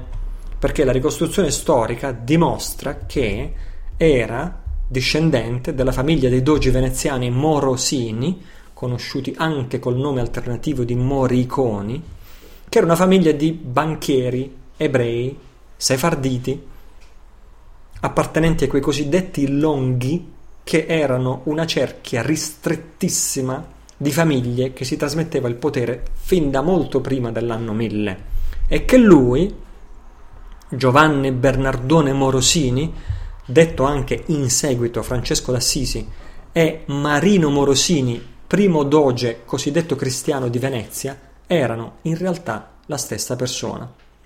Quindi era un nobile, eh, era un nobile di straordinaria ambizione che riuscì a fare ciò che nessuno prima di lui era riuscito a fare, cioè creare una alleanza permanente, una joint venture diremmo noi, fra il culto romano, altrimenti detto cristianità, che si andava ormai consolidando intorno al 1200, perché questa è la data di cui parliamo, fra il culto romano da una parte e Venezia dall'altra, che era il più famoso e potente stato interamente ebraico del Medioevo. Ora, il culto romano da una parte ricorda quello che dicevo prima, venerava ancora la dea Cibele, la cosiddetta Magna Mater. Il Vaticano sorgeva e sorge su un immenso ossario, centinaia di migliaia di persone sacrificate al culto della dea Cibele, sono fatti documentatissimi, mentre invece dall'altra parte il culto segreto dei regnanti di Venezia era il culto satanico di Moloch, che derivava dalla, dall'antico tempio di Baalbek, Ancora oggi noi usiamo la parola Moloch per dire qualcuno o qualcosa che richiede enormi sacrifici per essere seguito, no? Quello è un Moloch, uno che vuole tanti sacrifici. Ecco, Giovanni Morosini, in seguito detto San Francesco, creò un'alleanza politica fra questi due centri di potere per la prima volta nella storia. Il Papa dell'epoca, che suggellò questa alleanza, um, Innocenzo III, è, il, è anche il fondatore dell'Inquisizione, il figlio di Papa Innocenzo III diventò anche lui col nome di Papa Onorio III, è famoso come autore del Gran Grimoire o Grimorium Verum o Grimorio di Onorio, di cui trovi ancora traduzione online. Io proprio ieri ho trovato una traduzione online, traduzione online in lingua inglese, fra cui la spiegazione di come si esegue il rituale di sacrificio di un bambino e di come si prende la sua pelle, la si concia per farne una pergamena su cui puoi scrivere le future bolle papali, eccetera, eccetera, eccetera, eccetera. Vi ricordo che questi sono tutti santi, in risposta al... continuando l'argomento della scorsa volta, vi ricordo che questi sono tutti santi di cui stiamo parlando. Ora, ciò che fece Giovanni Morosini e fu di creare la più potente scuola di navigazione del mondo a Venezia, quindi i più grandi cartografi, i più grandi naviganti, i più grandi costruttori di navi. Que- uh, Venezia divenne famosa nel mondo per questa scuola di navigazione, i cui gestori e custodi erano i cosiddetti frati minori. Così Venezia e il Vaticano, insieme alleati anche con la corona inglese, crearono per la prima volta la Santa Sede Holy See, in inglese Santa Sede Holy See, dove Sea significa mare, il Santo Mare, che altro non era se non il, com- il monopolio mondiale del commercio navale su tutto il mondo che era conosciuto a quei tempi. Marco Polo nasceva e cresceva proprio esattamente in quegli anni, no? Quindi Giovanni Morosini, detto anche San Francesco in seguito, divenne il primo doge cristiano, fra virgolette, di Venezia con il nome di Marino Morosini. Marino perché era colui che veniva dal mare, Marino Morosini, fu, e San Francesco furono la stessa persona. E, e, il culmine della sua carriera fu nel 1250, quando su Bucintoro, che è la galea, di, la galea di Stato di Venezia, riuscì addirittura a farsi raggiungere da Papa Innocenzo IV e a farsi consegnare l'anello papale dal Papa e a quel punto lo gettò in mare recitando per la prima volta la famosa formula dello sposalizio del mare noi sposiamo te o mare nel segno del vero e perpetuo Signore e così dichiarò la unione indissolubile fra la Santa Sede, Venezia e il mare da lì a poco come costola dei francescani cosiddetti nacquero i gesuiti sempre a Venezia nacquero a Venezia sotto lo strettissimo controllo del culto romano e dello Stato veneziano E i gesuiti poi furono gli esecutori del trust creato con la bolla, bolla papale Unam Sanctam Ecclesiam di Bonifacio VIII che, ti ricordo, accadde appena 50, 50 anni dopo di questi fatti di cui stiamo parla- parlando. Quindi il resto è storia, o meglio, forse dovrei dire il resto è cronaca nera. Questo spiega ad Andrea perché San Francesco d'Assisi, cosiddetto, figura nell'elenco di queste 25 persone più malvagie della storia anche se nonostante questo sarà santificato secondo il trattato di un solo cielo. Un solo cielo, ripeto, tutti devono essere santi, le anime malvagie e le anime, oh, anime, le anime sono tutte pure, eh, le, le, le vite di coloro che hanno vissuto una vita virtuosa e quelli che hanno vissuto una vita non virtuosa. Però ecco, dico ad Andrea e dico a tutti, questa è solo una piccolissima parte delle informazioni apparentemente scioccanti che potresti scoprire se continui ad ascoltare questo podcast, sempre che io continui a produrre questo podcast. Quindi se, se, vuoi, se vuoi, ascoltare i futuri episodi è essenziale, e questo è un tu generico, non dico Andrea, è essenziale che tu mantieni una mente critica sempre, perché il senso critico è la più importante facoltà umana, non bisogna mai abbandonarla, però una mente aperta allo stesso tempo verso tutte quelle che sono le nuove informazioni che non avevi mai ascoltato prima. Cioè l'atteggiamento giusto quando ci si accosta a una nuova conoscenza non è quello di trovare errori, così poi puoi confermare che il tuo punto di vista precedente era giusto. Finalmente ho trovato una cosa su cui non sono d'accordo. No, al contrario, l'atteggiamento giusto o lo scopo dovrebbe essere quello di ampliare il tuo attuale punto di vista, così puoi comprendere orizzonti più vasti.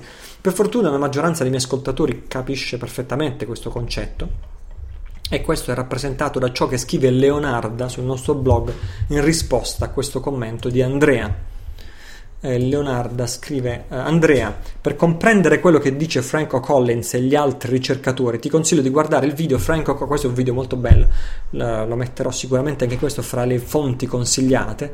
Frank O'Collins, due, perché qualcuno l'ha, l'ha, da pochissimo tradotto in italiano, ha messo i sottotitoli in italiano. Frank O'Collins, due punti, il nuovo ordine mondiale, il Vaticano e il culto romano eh, la parte dove spiega la nascita dell'ordine francescano e dei gesuiti. San Francesco è sempre stato il mio preferito, scrive Leonarda. Sai cosa faccio io di solito quando arrivano rivelazioni tipo queste? Non prendo posizione. San Francesco naturalmente sarà sempre in pole position fino a quando non mi arriverà chiarezza e ti assicuro che se ci tieni tanto tanto a sapere, a conoscere la verità, questa ti arriverà molto in fretta. Se invece prendi posizione contro qualcosa, ti sarà negata la verità. Aspetta, sii un po' come insegna lo Zen, né questo né quello, fino a quando il quadro non ti sarà chiaro. Bravissima Leonardo, 10 lode, non avrei potuto dirlo meglio di come l'hai detto tu su, questo, su questa risposta. Quindi grazie Leonardo grazie a tutti. Questo conclude ben oltre il tempo massimo. Mamma mia, lunghissimo questo episodio. Questo conclude l'episodio 11. Sono certo che ci avrai trovato tantissime informazioni nuove da metabolizzare, probabilmente, ma d'altra parte, se noi vogliamo comprendere il presente, se tu vuoi comprendere il presente, la via migliore è proprio quella di conoscere il passato. E, e il problema è che noi il passato ce lo hanno rubato totalmente. Abbiamo alle spalle letteralmente 2000 anni di storia falsificata. Come si dice, la storia la scrivono i vincitori, non la scrivono certo gli sconfitti. Quindi se vogliamo liberarci nel presente, dobbiamo anche un attimino riappropriarci della storia che ci hanno rubato. È indispensabile per diventare competenti, individui sovrani competenti, competenti ai nostri occhi e anche competenti agli occhi della stessa elite corrotta che vuole controllare ogni aspetto delle nostre vite. La competenza è quello che è più importante. Detto questo, Uh, questo è sempre tempo di cambiare. Il, il, link a cui eventualmente potrai consigliare ai tuoi amici di ascoltare questi podcast se ti sembrano meritevoli è www.tempodicambiare.it Um, ti ricordo sempre di iscriverti alla mailing list, non è quella a lato, sulla barra laterale destra del blog, ma è quella sulla pagina di download dell'episodio. Sotto il pulsante download c'è un form che dice sì, per favore avvisami o qualcosa del genere. Quello è il form corretto da compilare per essere avvisato delle successive Uh, episodi di tempo di cambiare, eventuali trascrizioni, eventuali cambiamenti di programmi, eventuale sospensione della programmazione o puntate straordinarie, eccetera, eccetera, eccetera. Qui Italo Cillo, tempo di cambiare. Sono felice di risentirti la prossima settimana se tutto va bene. Ciao da Italo.